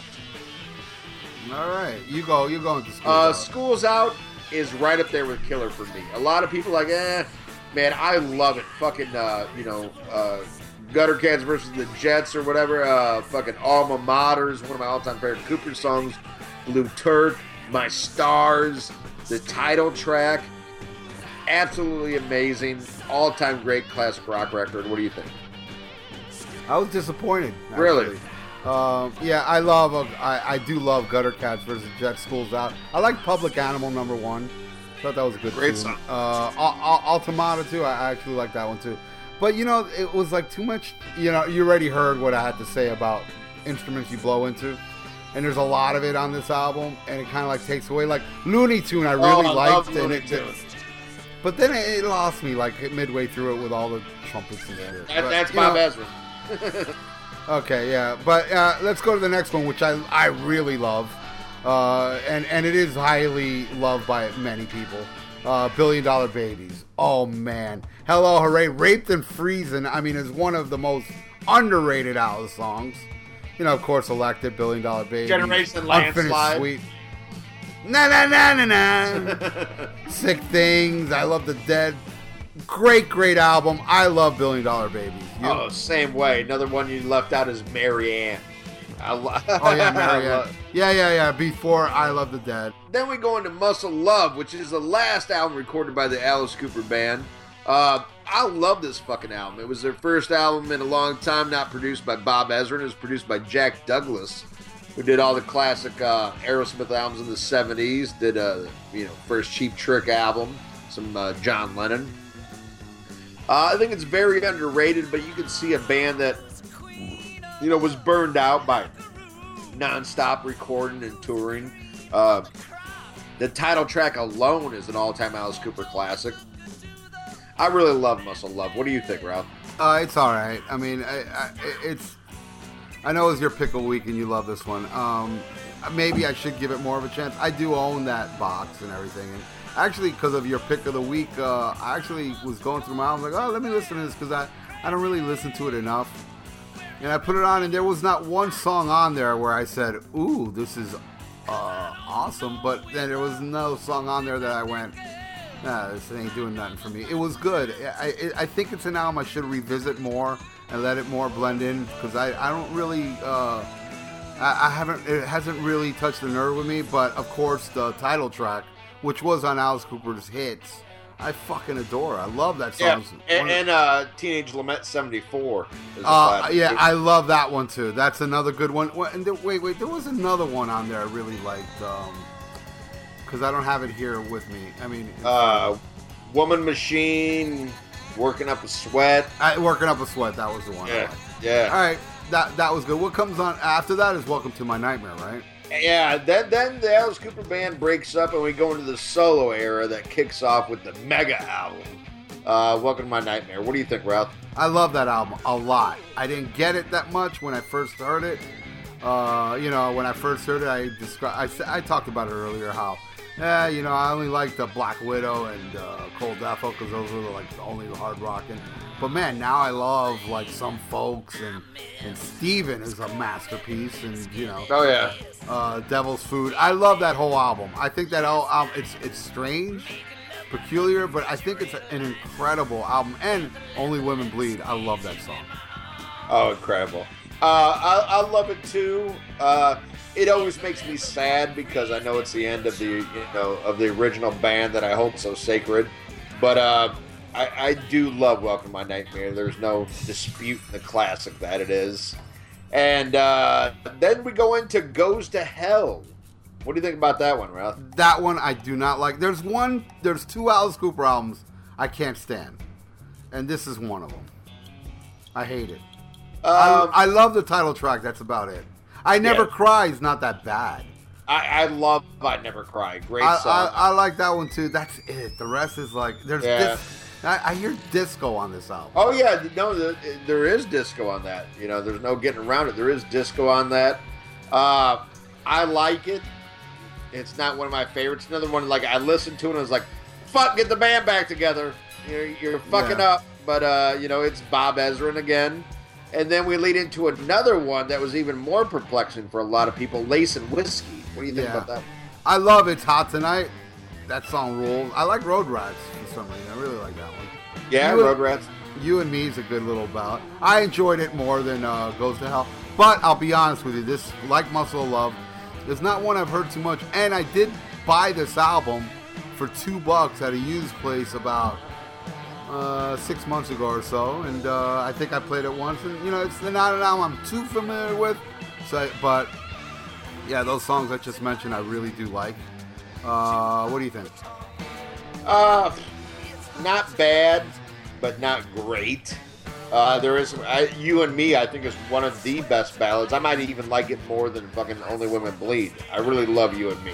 Uh, Frank Sinatra covered that song. Wow. Uh, yeah, live late. And he he met Alice Cooper. He told Alice Cooper, he goes, "You keep writing them, and I'll keep singing them." wow. And uh, you know, of course, Alice fucking. I mean, how could the chairman of the fucking board says you wrote a good song? That's got to make you fucking happy. Uh, but it kind of shows you where he's going too. You know, uh, you know, he became, you know, the ballads were what was hitting for him, and he kept doing that. Uh, after Lace and Whiskey, he did put out the Alice Cooper show, but the next studio album is from the inside, produced by David Foster who is known for like working with Chicago in the you know 80s Chicago, not 70s Chicago, but a very poppy producer. There's a lot of guests on this album. Uh, Rick Nielsen's on a couple tracks. Uh, the lyrics were co-written with Bernie Taupin, who wrote uh, you know all the lyrics for Elton John in the 70s. Uh, great lyricist. The album's about his stay in a in a sane asylum. You know, he went he went to, uh, for a rehab. He went to a fucking insane asylum, and all the songs are written about characters that he met while he was in this insane asylum in New York. And it is so weird and all over the place. But I, I gotta say, dude, I love that fucking album. It's just fucking bizarre, but I love it. What do you think? I adore this album. It's one of my favorites of his uh, solo career. Uh, after the Alice Cooper band, yeah, I have to put it up there. You know, it's Oh. it, it, it sounds like an Elton John album musically too. Yeah. Oh You yeah. know, well, he uh, also he also used uh, Davey Johnstone, uh, Elton John's guitar player, and a lot of Elton John's backing band played on the album as well. Serious, I love that song. Oh, From the Nurse the inside, Rosetta. Nurse Rosetta. Inmates were all crazy. How you gonna see me now is a great ballad. Uh, the Quiet Room. Uh, dude, I just love this whole album for Veronica's sake. Oh, that. Oh, for Veronica's sake, I love that. God, you know, it's just a great Jackknife Johnny. The whole album uh, is great. There's not one song I don't like. A Millie and Billie, eh, I'm a little, you know, that one's a little too hokey for me, but uh, I can stand it. But it's it's it's to me like the, the low point of the album. song? Millie and Billie. Oh, Million Yeah, yeah, yeah, yeah. I think that's the low point Yeah, of the album. the, the funny thing that that song is a, a duet with Kiki Dee Yeah, who that did. Who, who did "Don't Go Breaking My Heart" with Elton Yeah, John. with Elton John. Very Elton Johnish album. Yeah, I love Elton John, so I have no quarrel Yeah, with no. it. S- But- same here. Yeah, yeah, it, it's it's an off. I think from the inside is very underrated too. I mean, there ain't And, one uh, hit on, on here, you know. And, and what I will say, uh, oh my god, what a great album cover! And the album opened up from the middle. Yeah, Like at the two Alice Cooper eyes, and you open up the the packaging on that album is incredible. If you can find it on vinyl on original, get it, pay for Yeah. it. It's worth it. And if awesome. you do have it, I don't, so send it my way. There you go. Um, I love that album. And then we go into the blackout weird period, right? That's where this is the part. These are the uh, the next four albums, right? Is it four, or three, or four? I, I think yeah, Four. It's four uh, albums. Four that he doesn't remember. Yeah, the blackout period, which I really I love them all because they're so fucking weird. And uh, 1980s Flush the Fashion's what kicks it off. I do remember when this came out because Clones was on the radio back then. I love Yeah. that song. It's a Yeah. cover, by the way. I did not know that. Yes, it's Oh. a cover. And and Smashing Pumpkins did a cover of the cover. Uh, That, that's Anyway. actually. Uh, I know I know you don't like Smashing Pumpkins, but if I was you, check out the cover. I think you would like it, even if you don't like Smashing Pumpkins. right. I think they I'll- do I'll a good job. I'll give it a chance. But I love uh, uh, Flush the Fashion's uh, an awesome, incredible album, but it's weird, new wave-ish. But it does have one of my all-time favorite Alice Cooper songs, "Pain." I adore "Pain." I love that fucking song. That song's incredible, which was featured in the movie Roadie. Um, Alice Cooper actually singing that song, "Pain." Uh, what a great, great song. I love it. It's a weird album. It's not for everybody. The next four albums aren't for everybody, but I dug Flush the Fashion. What do you think? Uh, yeah, produced by Roy Thomas Baker, who uh, worked a lot with Queen. Uh, you know, did the Cars Magic City. Uh, I, I'm really not on board on this album. Maybe I have to listen to it some more. I have it, uh, but it just didn't grab me. To me, it was more about uh, the musicians he had at the time. To me, wasn't as strong as the Alice Cooper band, and it really just sounded like uh, you know him being backed by studio musicians. I don't think the songwriting was that great. Um, but I mean, there's a, with every Alice Cooper song, there's a song here and there that I love. But this definitely isn't one of my favorites. Then we go into Special Forces, which uh, my dad saw this tour in uh, Indiana, and uh, you know he was like, "Holy shit!" To see Alice at this point, because Alice weighed about fucking fifty-seven pounds. I mean, yeah, he, he, he, looked horrible. Oh, oh, he was in such bad shape. They do a horrible redo of Generation Landslide. I didn't really care for. Uh, they do a cover of uh, Seven and Seven Is by Love. Uh, my favorite song on this album didn't actually make the album, but was on. If you look on the record, it says there's a song called uh, "Ripping the Sawdust Out of My Teddy Bear." Oh yeah, yeah. Isn't that- that, on? Isn't that on the box set? It is on the box set, but it didn't make it on the album, even though it's printed on the back. And I love that fucking. I mean, it's weird. It's so fucking, you know, out of place, but I love it. But uh, Special Forces really doesn't do much for me. What do you think? I loved it. I love. I, as I said, I like them all. I like uh, "Who Do You Think We Are" that song. I like "Prettiest Cop on the Block." Uh, "You Look Good in Rags," "Vicious Rumor." Um, "You're My Movie." I liked it. It's weird. It's strange, but I don't know. I just dig it. Just like the the next one would, would probably be my least favorite of the four weird ones. Uh, "Zipper Catches Skin," which, uh, by the way, there's a very funny commercial for this album that you can see on YouTube. Oh, nice. Uh, I did like Zorro's accent. It's a weird fucking song, but I like it. Uh, and uh, oh, no, no baloney, Homo sapien. that fucking title alone. I like girls is fucking weird. Tag you're it. Uh, it's a good album. It's you know, it's that this one. You know, I, I like the two previous more, but it has its moments. You know, it's but it's my least favorite of the four uh, weird albums. Um, yeah, I, I tell you, I love the fucking album title, "Zipper Catches Skin." Holy shit! Because who doesn't know that pain if you're a man? Everybody at some point has got that shit caught in the zipper, and that shit's fucking terrible. And there's that little blood smudge on the album cover. Oh yeah, oh yeah, and they got all the I- I- all the song yeah. titles are on the album cover. All right. Um, and I got I I have this vinyl by the way. Nice. I do have it on vinyl. far and away my favorite track on this album, which happens to be definitely one of my favorite Alex Cooper solo album. Uh, I mean, uh, so, uh, solo era songs is "I Am the Future." Oh yeah, yeah, yeah. And Did, that- didn't I? I said that one, didn't I? I think. No, no, but that is from the, Yeah, I love that one. that is from the movie I gave you when you were here, class of 1984. I'm gonna watch it today. It's a I thing, ain't got shit to dude. That movie is amazing. and, Right, and cool. he did the theme song.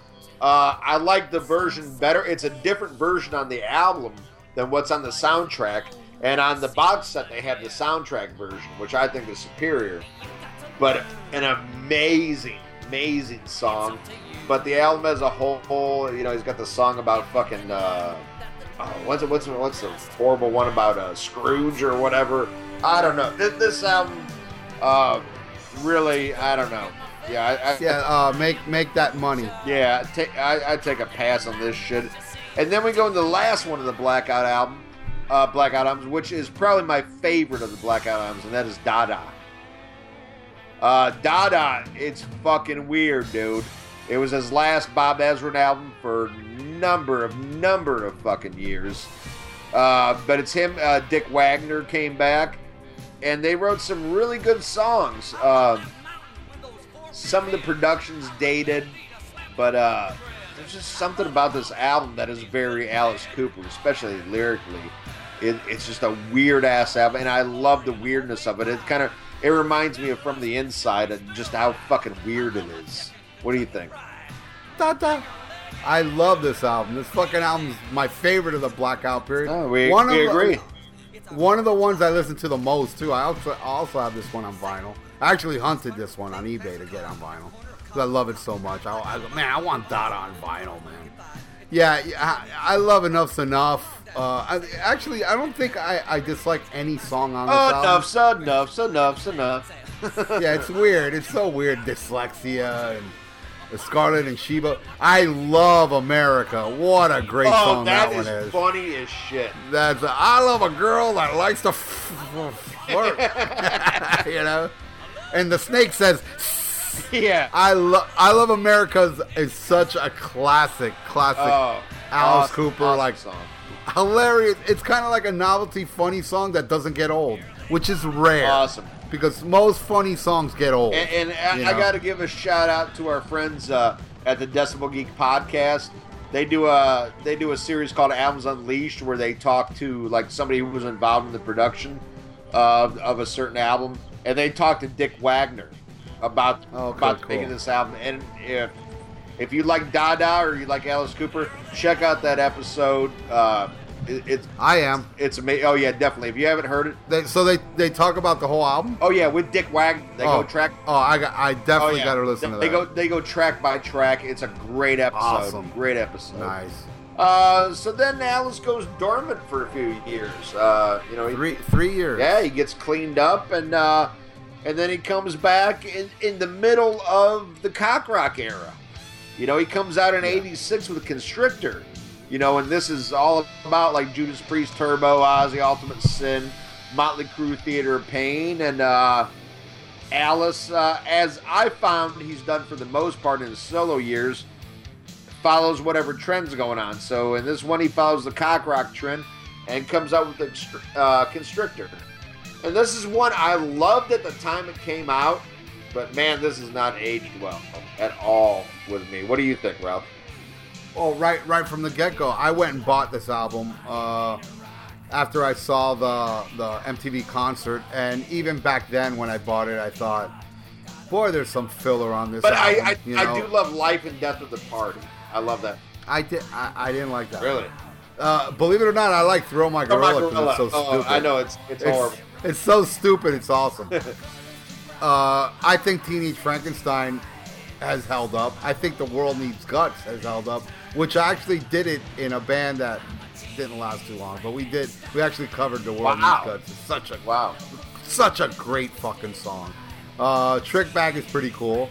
Uh, Give It Up is all right, and uh, that's pretty much where I end. The rest, like Crawling Yeah. and the Great American Success Story. Yep. He's The- back, the man behind the the, Great mask. American Success Story was supposed to be on the Yeah. soundtrack for uh, not Easy Money. What's uh, Back to School, but it Oh, ended okay. up getting rejected. But that's what the song was about. He wrote it for that movie.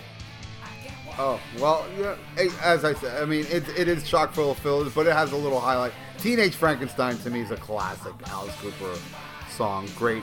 Now, the next one, I mean, yeah, you were talking about cock rock. I mean, I think the next one, Alice Cooper went more into traditional metal.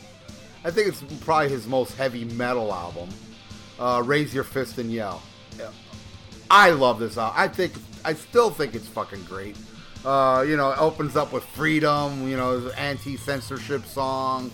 You know, Lock Me Up is awesome. Give the radio back. That, that was okay. Step on You is pretty damn cool.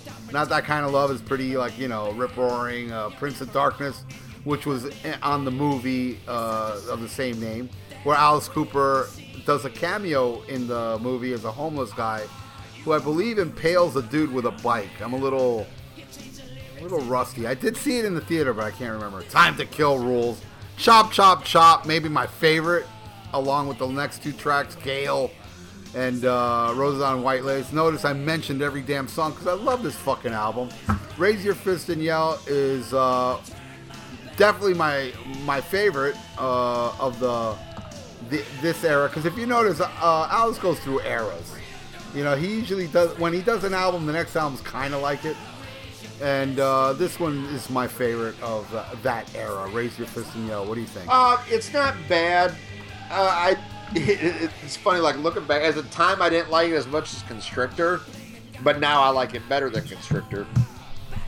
I think it was him trying to mix old Alice Cooper with current Alice Cooper. Uh, production kind of kills it for me. It just sounds very of the times. But uh, I love Roses on a White Lace, I think is a great song. Uh, but uh, chop, chop, chop. That's my see, favorite. I, I got to listen to it. It's been a while since I listened to it. Uh, but at the time, I was like, eh. But then he came back with an album that I really loved at the time. But now it's kind of like, eh, but trash.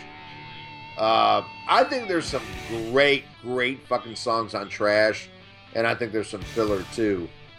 But uh, I, I think Poison is a great song. Uh, uh, I really there's the song Trash. I really love. Uh, there's a lot of guest people on it, like Kip Winger's on it. Well, who was in the band before, but you know came back after the success of Winger. Uh, uh, John Bon Jovi and Richie Sambora are on the fucking album. Um, there's some shit I love. There's some shit I hate. But once again, it's like uh, Alice conforming to the times, and this is something like you know Kiss did, you know, after Love Gun, and Alice Cooper did the same thing. Like they had this sound that made them what they were, and then it seems at some point they started second guessing themselves, and they jumped on whatever term was popular. If disco's popular, we're gonna do some disco songs. You know, cock rock's popular, we're gonna do some cock rock songs and blah blah blah. You know, they would keep chasing trends, but then eventually they would come back into their own. But we'll get into that later. But uh, trash, um, I, I still love it for what it is. What do you think?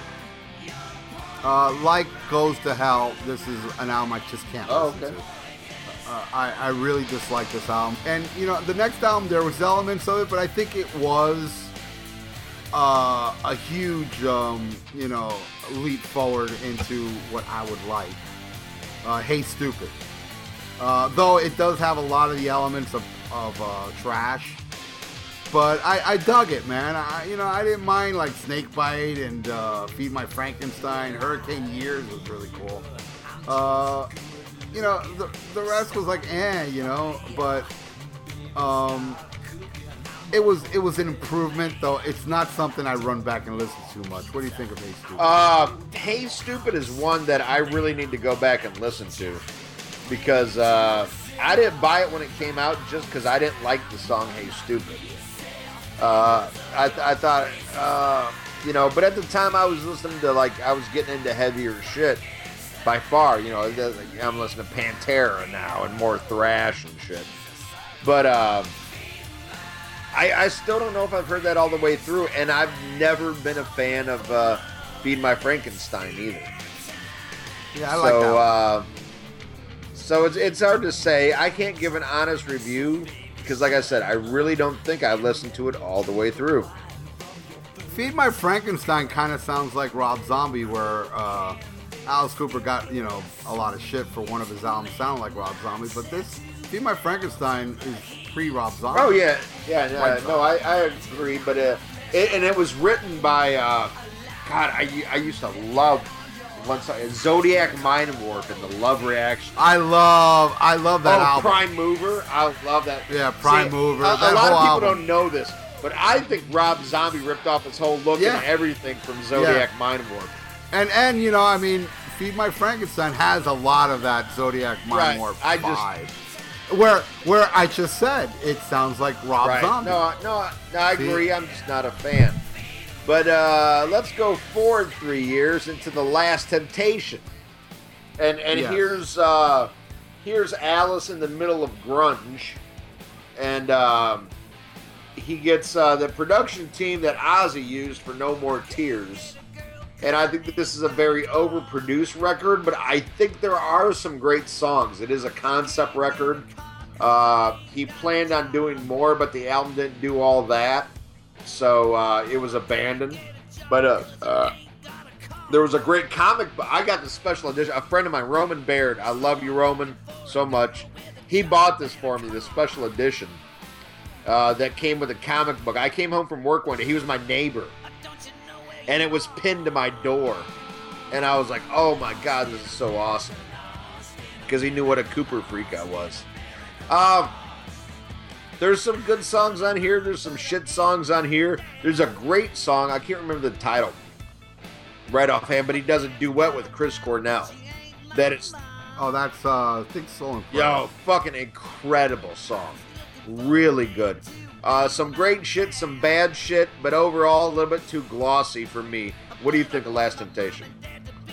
I really did enjoy this one. I mean, I'm not the biggest fan of Last, Last Temptation, but man, there's this one song on there that shows you the direction he was going to, called "Cleansed by Yeah. Fire," which is the last track on the album, and it's awesome. And it really does show you where Alice Cooper goes on the next album, which is 2000's Brutal Planet, which I absolutely love, but I do not want to go into details because I do have a review of Brutal Planet up on my YouTube channel that I put up like a couple weeks ago. So uh, if you want to hear me go track by track on 2000's Brutal Planet, go on YouTube. Uh, because I'm not, you know, it, it, you'll very. A lot of people seem to like that review I put up. A lot of people have been telling me it's their favorite review I've done so far. So check out my review of Brutal Planet. What'd you think? Uh, I love Brutal Planet. Uh, to me, though, I mean, I gotta be honest. Uh, to my ears, and this is the first time uh, Ezrin had a little bit to do with this album. Uh, Ezrin and Bob Marlette, um, and uh, it's total fucking trying to be Marilyn Manson. But I love Marilyn Manson, and I love Brutal Planet. I think it. I think Brutal Planet was probably his strongest album since I would go back and say from the inside. Yeah, I would actually agree with you, but I disagree. It's nothing like Marilyn Manson except for the last track. Oh, g- g- It's more. It's more Rob Zombie, well, yeah, I could see that too. but heavier. Yeah, but, but it, it's definitely industrial. It's him trying to stay current. Uh, but I love that album, and uh, I haven't seen your review yet. I'd love to. Uh, I, I know it's a longer review. I'm excited. I know somebody complained about it being too long. It's like, how can one of your reviews be too long? Uh, I love that shit. Uh, Yeah, it's actually 30 minutes long because now I don't have uh, uh, limitations. All my reviews before were 15 Right. minutes, but I had to cram all that in. Now I can take my But uh, even so. even though you did a uh, you know a review on your YouTube channel, uh, I would love to review this album someday. And it really, in all honesty, I would love to do every Alice Cooper album by some point because this podcast is going to go on for years. How could it not? The people love it. The people have spoken, and uh, and we love Alice Cooper. So at some point, I want to do a Brutal Planet episode because I think it's a great fucking album. Uh, Yeah, I, I, I agree. I got I got to just say there was one guy that left a comment saying, you know, I'm very disappointed. I, if you're gonna do an Alice Cooper album, why, why Brutal Planet? Why not something classic? And then I, my reply is, you get what you pay for. You want me to do something classic? Pay Right. me. Jesus, you know, I'm very disappointed. But no, no, no. I was about to say fuck you, but then the guy, because he might be listening, the guy then apologized. Said, "Oh, dude, I didn't mean it to sound that way. I really respect you, and I'm sorry if you took it the wrong Well, way." But, okay, You know, okay. and, and here's something that you know we've addressed it before, but let's address it again. Um, you know, we have no interest in doing a greatest hits show. Okay, if we just do the most popular album by every band, that, that Don't say his No, name. no, no, I'm not saying his name. But, but, but, but what Okay. I'm saying, though, what I'm getting at though is how boring is that? Everybody knows those albums, and there's a lot of popular albums. But at some point, we're gonna do like I would love to do a fucking Pyromania Def Leppard episode. But you know what? I would But- I would like to bring attention to lesser known albums, and you have to mix it up. If we do every popular album, and then we do two years of albums that nobody's heard, you're going to lose a little bit. I'd like to mix it up and bring everybody along for this long, glorious ride that I envision for this show.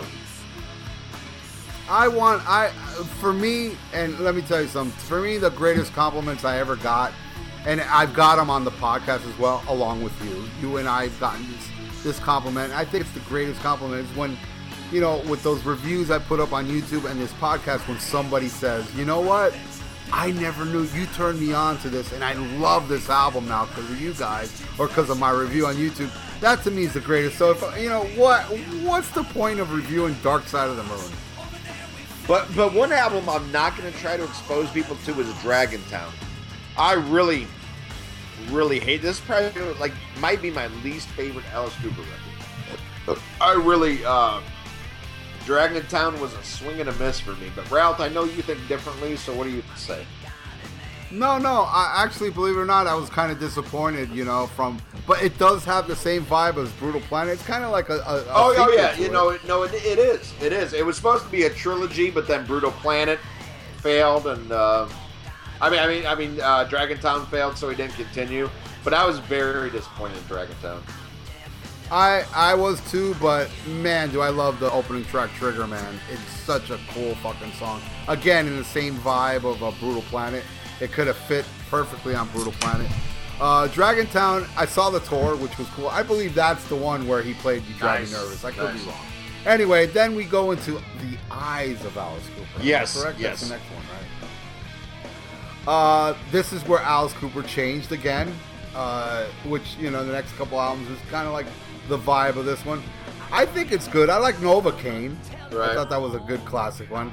Um, eh, uh, what do you think you want from me? Detroit City's kind of cool. Um, but you know, the song that didn't rhyme, that was Yeah. cool. Uh, but you know, as a whole, it's kind of like, yeah, you know, I mean, it's not, it's not something I, I revisit enough to actually give you an honest review on it. But those songs I just mentioned, I really did dig. What you think? Uh, I I love the beginning of this era because this is where, to me, and Kiss did the same thing. This is where they finally give up trying to trace ch- trends and go back to being what made them that way in the first place. And to me, this album is very garage rock, and it was a great start. And I think it there was even better results on the next album, Dirty Diamonds. Dirty Diamonds to me is oh my god. There's the one stinker rap song on there uh, with that dude who was on Pimp My Ride or whatever. You know that was horrible. But other than that, songs like the Ballad of Jesse Jane and stuff like that is very much in vein with the original Alice Cooper vibe, lyrically and musically. Uh, the song Dirty Diamonds. Uh, I absolutely love, love Dirty Diamonds. What do you think, Ralph? Definitely, in my opinion, his last great album. I love this album, Woman of Massive Strength. Oh yeah, that's a Uh, great one. Yeah, that that one's a great song. Uh, uh, yeah, the title track is great. Um, and of course, the saga of Jesse Jane. You want to fucking laugh? Go go type that up on YouTube and listen to that song. It is so fucking brilliant and funny and hilarious. And uh, it's great. I love that song. Actually, there's uh, there. It reminds me of a Weird Al song. if you want to get you want to get another laugh, there's a Weird Al song called "I'm Driving a Truck" or "Truck Driver." I'm driving a truck with my heels on. You know, I, I'm doing my eyeliner. You know, and all this shit. You know, it's it, it's kind of in the same vein. Uh, Jesse Jane is an insanely great song, and Dirty Diamonds, like Brutal Planet, like spun my head around. Okay, uh, then we go into 2008. Along comes a, came a spider, which it's good, but it's it, it's something that I never really go back on. You know, it's like I, I when it first came out, I was very excited, and I listened to it, and I'm like, yeah, it's another cool Alice Cooper album. But it wasn't like you know what Dirty Diamonds did to me or Brutal Planet, where it made me go revisit it a lot. So uh, again, I don't have an honest opinion on Along Came a Spider. I need to listen to it more. What do you think? Uh, I don't think I've heard one song off this album. I, I have it, and, and I don't think I've listened to one song. I remember I was so excited about Dirty Diamonds, and then even when I heard about Along Comes the Spider, and I heard it was a concept record and stuff like that, at the time that was the last thing I wanted. All right, now the final one. Welcome to like the number two my Nightmare, which uh, returns Alice with Bob Ezrin uh, to do a sequel to uh, Welcome to My Nightmare. And I gotta tell you, man, very disappointed. I didn't like it at really? all. At all. Really? Uh, but again, you know, I gotta listen to it more. I'll bite your face off. I love I'll bite your face off. I, I saw this tour. I actually saw this tour. This is the last uh, time I saw Alice headline. Um, no, that's not true. I did see him after this. Anyway, but I was kind of like, I guess because of you know, to live up to the original. Right. But and and, and uh, but also I haven't really gone back. I did listen to it a lot when it came out, and I just gave up. What do you think? Uh, I love that there's three songs he did with the surviving members of uh, the Alice Cooper band. There's three songs. Uh, Glenn Buxton unfortunately passed away in the 90s. Um, yeah. And I there's there's some songs I like. There's some songs I don't like. I'm not a big fan of the idea of like you can't go back and recreate that. So don't try. Okay, you can't do Welcome to My Nightmare again. Yeah, I, I just I really like in my heart of hearts I knew like Alice you can't do it. It's a different time, it's a different era, but uh but hey, he's got to pay the rent too, and I know what he did. And uh, some songs worked and some songs didn't work. But as a whole, um, he should have left it alone and just put out a you know another album, you know, and not try to do a you know a, a sequel. But there are some songs I really do dig. Uh, man, I really wish he would do a full blown album with the surviving members. I doubt that'll happen, but I, I, would love it because that's you know that's my bread and butter. That's what I really love. Uh, uh. Glenn, I mean, but the thing is, man, every every member was so important, and without Glenn Buxton, man, right? You know, Glenn Buxton, Glenn Buxton was a huge hero to Willie, my guitar player. I mean, that guy was a main inspiration of you know his guitar playing and stuff, and he was an incredible guitar player. Oh, yeah. Uh, fit the vibe perfectly. Without him, you know, it's kind of like, dude, forget it. Like, like Alice says, he was he was the Keith Richards of the band. But but another important factor that is Michael Bruce and Michael Bruce's songwriting. But Michael Bruce has, you know, he's suffered a lot from substance abuse, and and, yeah. and very unpredictable. Uh, but man, the bass playing of fucking Dennis Dunaway, the drums of Neal Smith, you know, the octopus, you know, you know, you that fucking billion dollar baby's dun dun dun, dun, dun, dun you know, oh my god. Yeah. Um, Who's a lawyer now, by the way? See, I thought he was a real estate agent. Okay, real yeah. estate agent. Uh, uh, I got I got a, a, lame story about him though. My uh, Willie again uh, got in contact with him online and asked him if he could sign some. Uh, I don't know what he had, you know, because uh, Willie has a lot of rare Al stuff, and he said, "Yeah, sure, send it my way. I'll sign it to you, and also send me a check for fifty bucks or something like that." Oh wow! For an interview, for a fucking autograph, it's like, dude, fuck you. Alice would do that shit for free. Yeah, you know? that that that is sad, but also they don't have the money that Alice does either. But still, that that's uh, and and and also, well, real estate. I'm sure. well, if you're good at it. And, uh, also, uh, I haven't heard one person tell me that Alice Cooper was a dick. Everybody tells me meeting Alice Cooper, the guy is super cool. Oh yeah, and, and I mean, I, am thinking about. I was thinking about that when we were getting ready to record this. Uh, I might look into doing a meet and greet with Alice Cooper on uh, this last. Uh, oh shit! Show. I'm gonna do it. I'm gonna do it. They're doing that. I, I know he did it earlier in the tour, and I'm gonna look into see if he's doing it at the New Orleans. Oh my show. god! I'm thinking about paying it because I I, I I'm I'm doing I, it. I, I want to hug this man and, and, and tell him how much he's meant to me, and uh, it'd mean a lot to me. And, and and I know, you know, I don't believe in no afterlife, but I know if my father was here, uh, it would mean everything to him too. So I'm gonna look into that. Yeah. All right, so uh, that this has been a really long show, so uh, let's get into our pick of the week. All right, you got a pick of the week, or you want me to go? No, you got to go. All right, my pick of the week this time is a uh, documentary uh, that is amazing called "Beware of Mr. Baker," and it's about Ginger Baker, the drummer from And holy shit, is this an incredible documentary? Uh, I love it because it's brutally honest. Does not portray him as a good man at all. I mean, really makes him look like a total, complete asshole.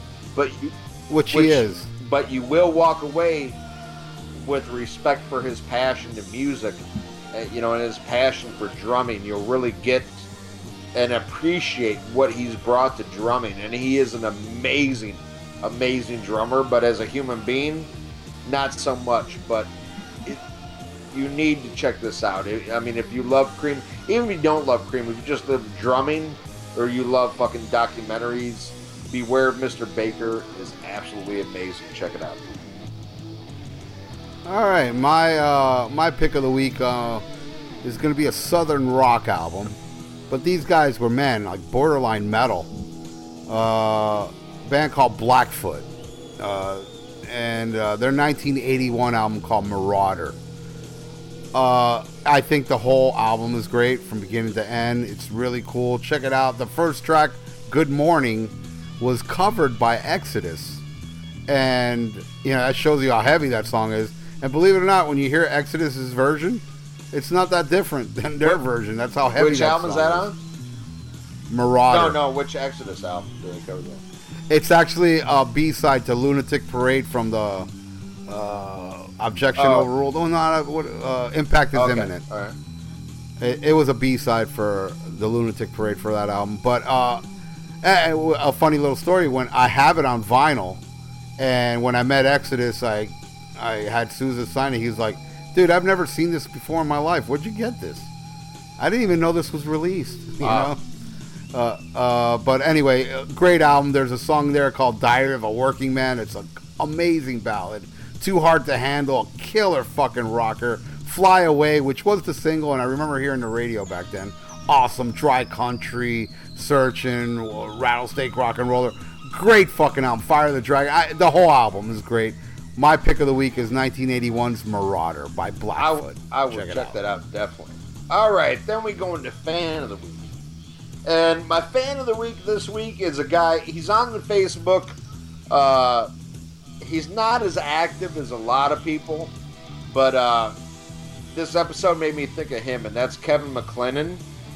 Uh, he is a huge, huge Alice Cooper fan, uh, and more so of the original Alice Cooper band. He has a Facebook page. Uh, I don't remember the name of it right now, but it, it's all about the original Alice Cooper band. Not any solo shit, just the original. And he, he seems like a really cool dude. Uh, I love seeing him post on the page. I hope he enjoyed this episode, and I hope he enjoys our future Alice Cooper episodes. And uh, I hope this inspires him to be more active on the page. So, Kevin McLennan, you are our fan of the week. What else? Uh, All right. Well, we got to mention the usual. You know, check us out on fucking podbean.com. Please go to iTunes. Please, please, please. And leave us a, a, a five star rating and a review if you can. It means a lot to the show, it helps it grow. Check out everybody, join the Facebook page. Check out our YouTube page. It's Rock and Metal Combat Podcast, all one word. Uh, we can finally post videos on there again. And Ralph does an amazing, amazing job on those. And uh, as always, tune into thatmetalstation.com. A great, great, great internet radio station that plays all kinds of metal. From the heaviest of the heavy to the occasional cock rock. They got some great shit on there. Scott Green, we thank you so much for letting us be part of your family. Uh, also, if you're on an Android device, uh, download us on Podcast Addict. is a great way. You just hit subscribe and you get every episode. You can play it on your phone, listen to it on your Bluetooth or your headphones. whatever you do. Uh, and also check out some friends of our show, uh, Joe and Gully's Rock Show. That's also on thatmetalstation.com. Great friends of ours. A great show from Europe. Uh, they're over in England. And uh, man, it just a fun, fun fucking show. Two great guys that have a lot of passion. Also, check out some other great friends of ours, the Decibel Geek Podcast. Uh, man, it's a it's it's a different show, but it is a great show. A lot of people love it. They're more into the '80s hard rock uh, era, but man, they do it. They do it well, and they interview a lot of famous people. Man, they've got some amazing shit coming up. And for all you Kiss fans, they got Kissmas in July coming up, so definitely check that out. And uh, you got anything else you want to add, Dr. Fuck?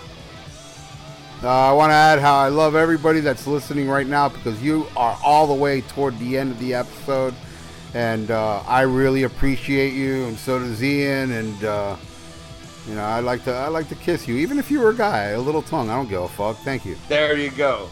So if you think this shit was amazing, holy fuck, come back next week when we have the greatest frontman of all time, David Lee Roth joins us in the Whoa! Yeah, yeah. Awesome. David Lee Roth joins us in the studio to discuss ELO's 1979 classic Discovery. Wow. Yeah. He likes the dance music. That guy. Humble baby, sibbly boobly, humble baby, sibbly bop. All right. Fuck Sammy Hagar, and thanks for tuning in.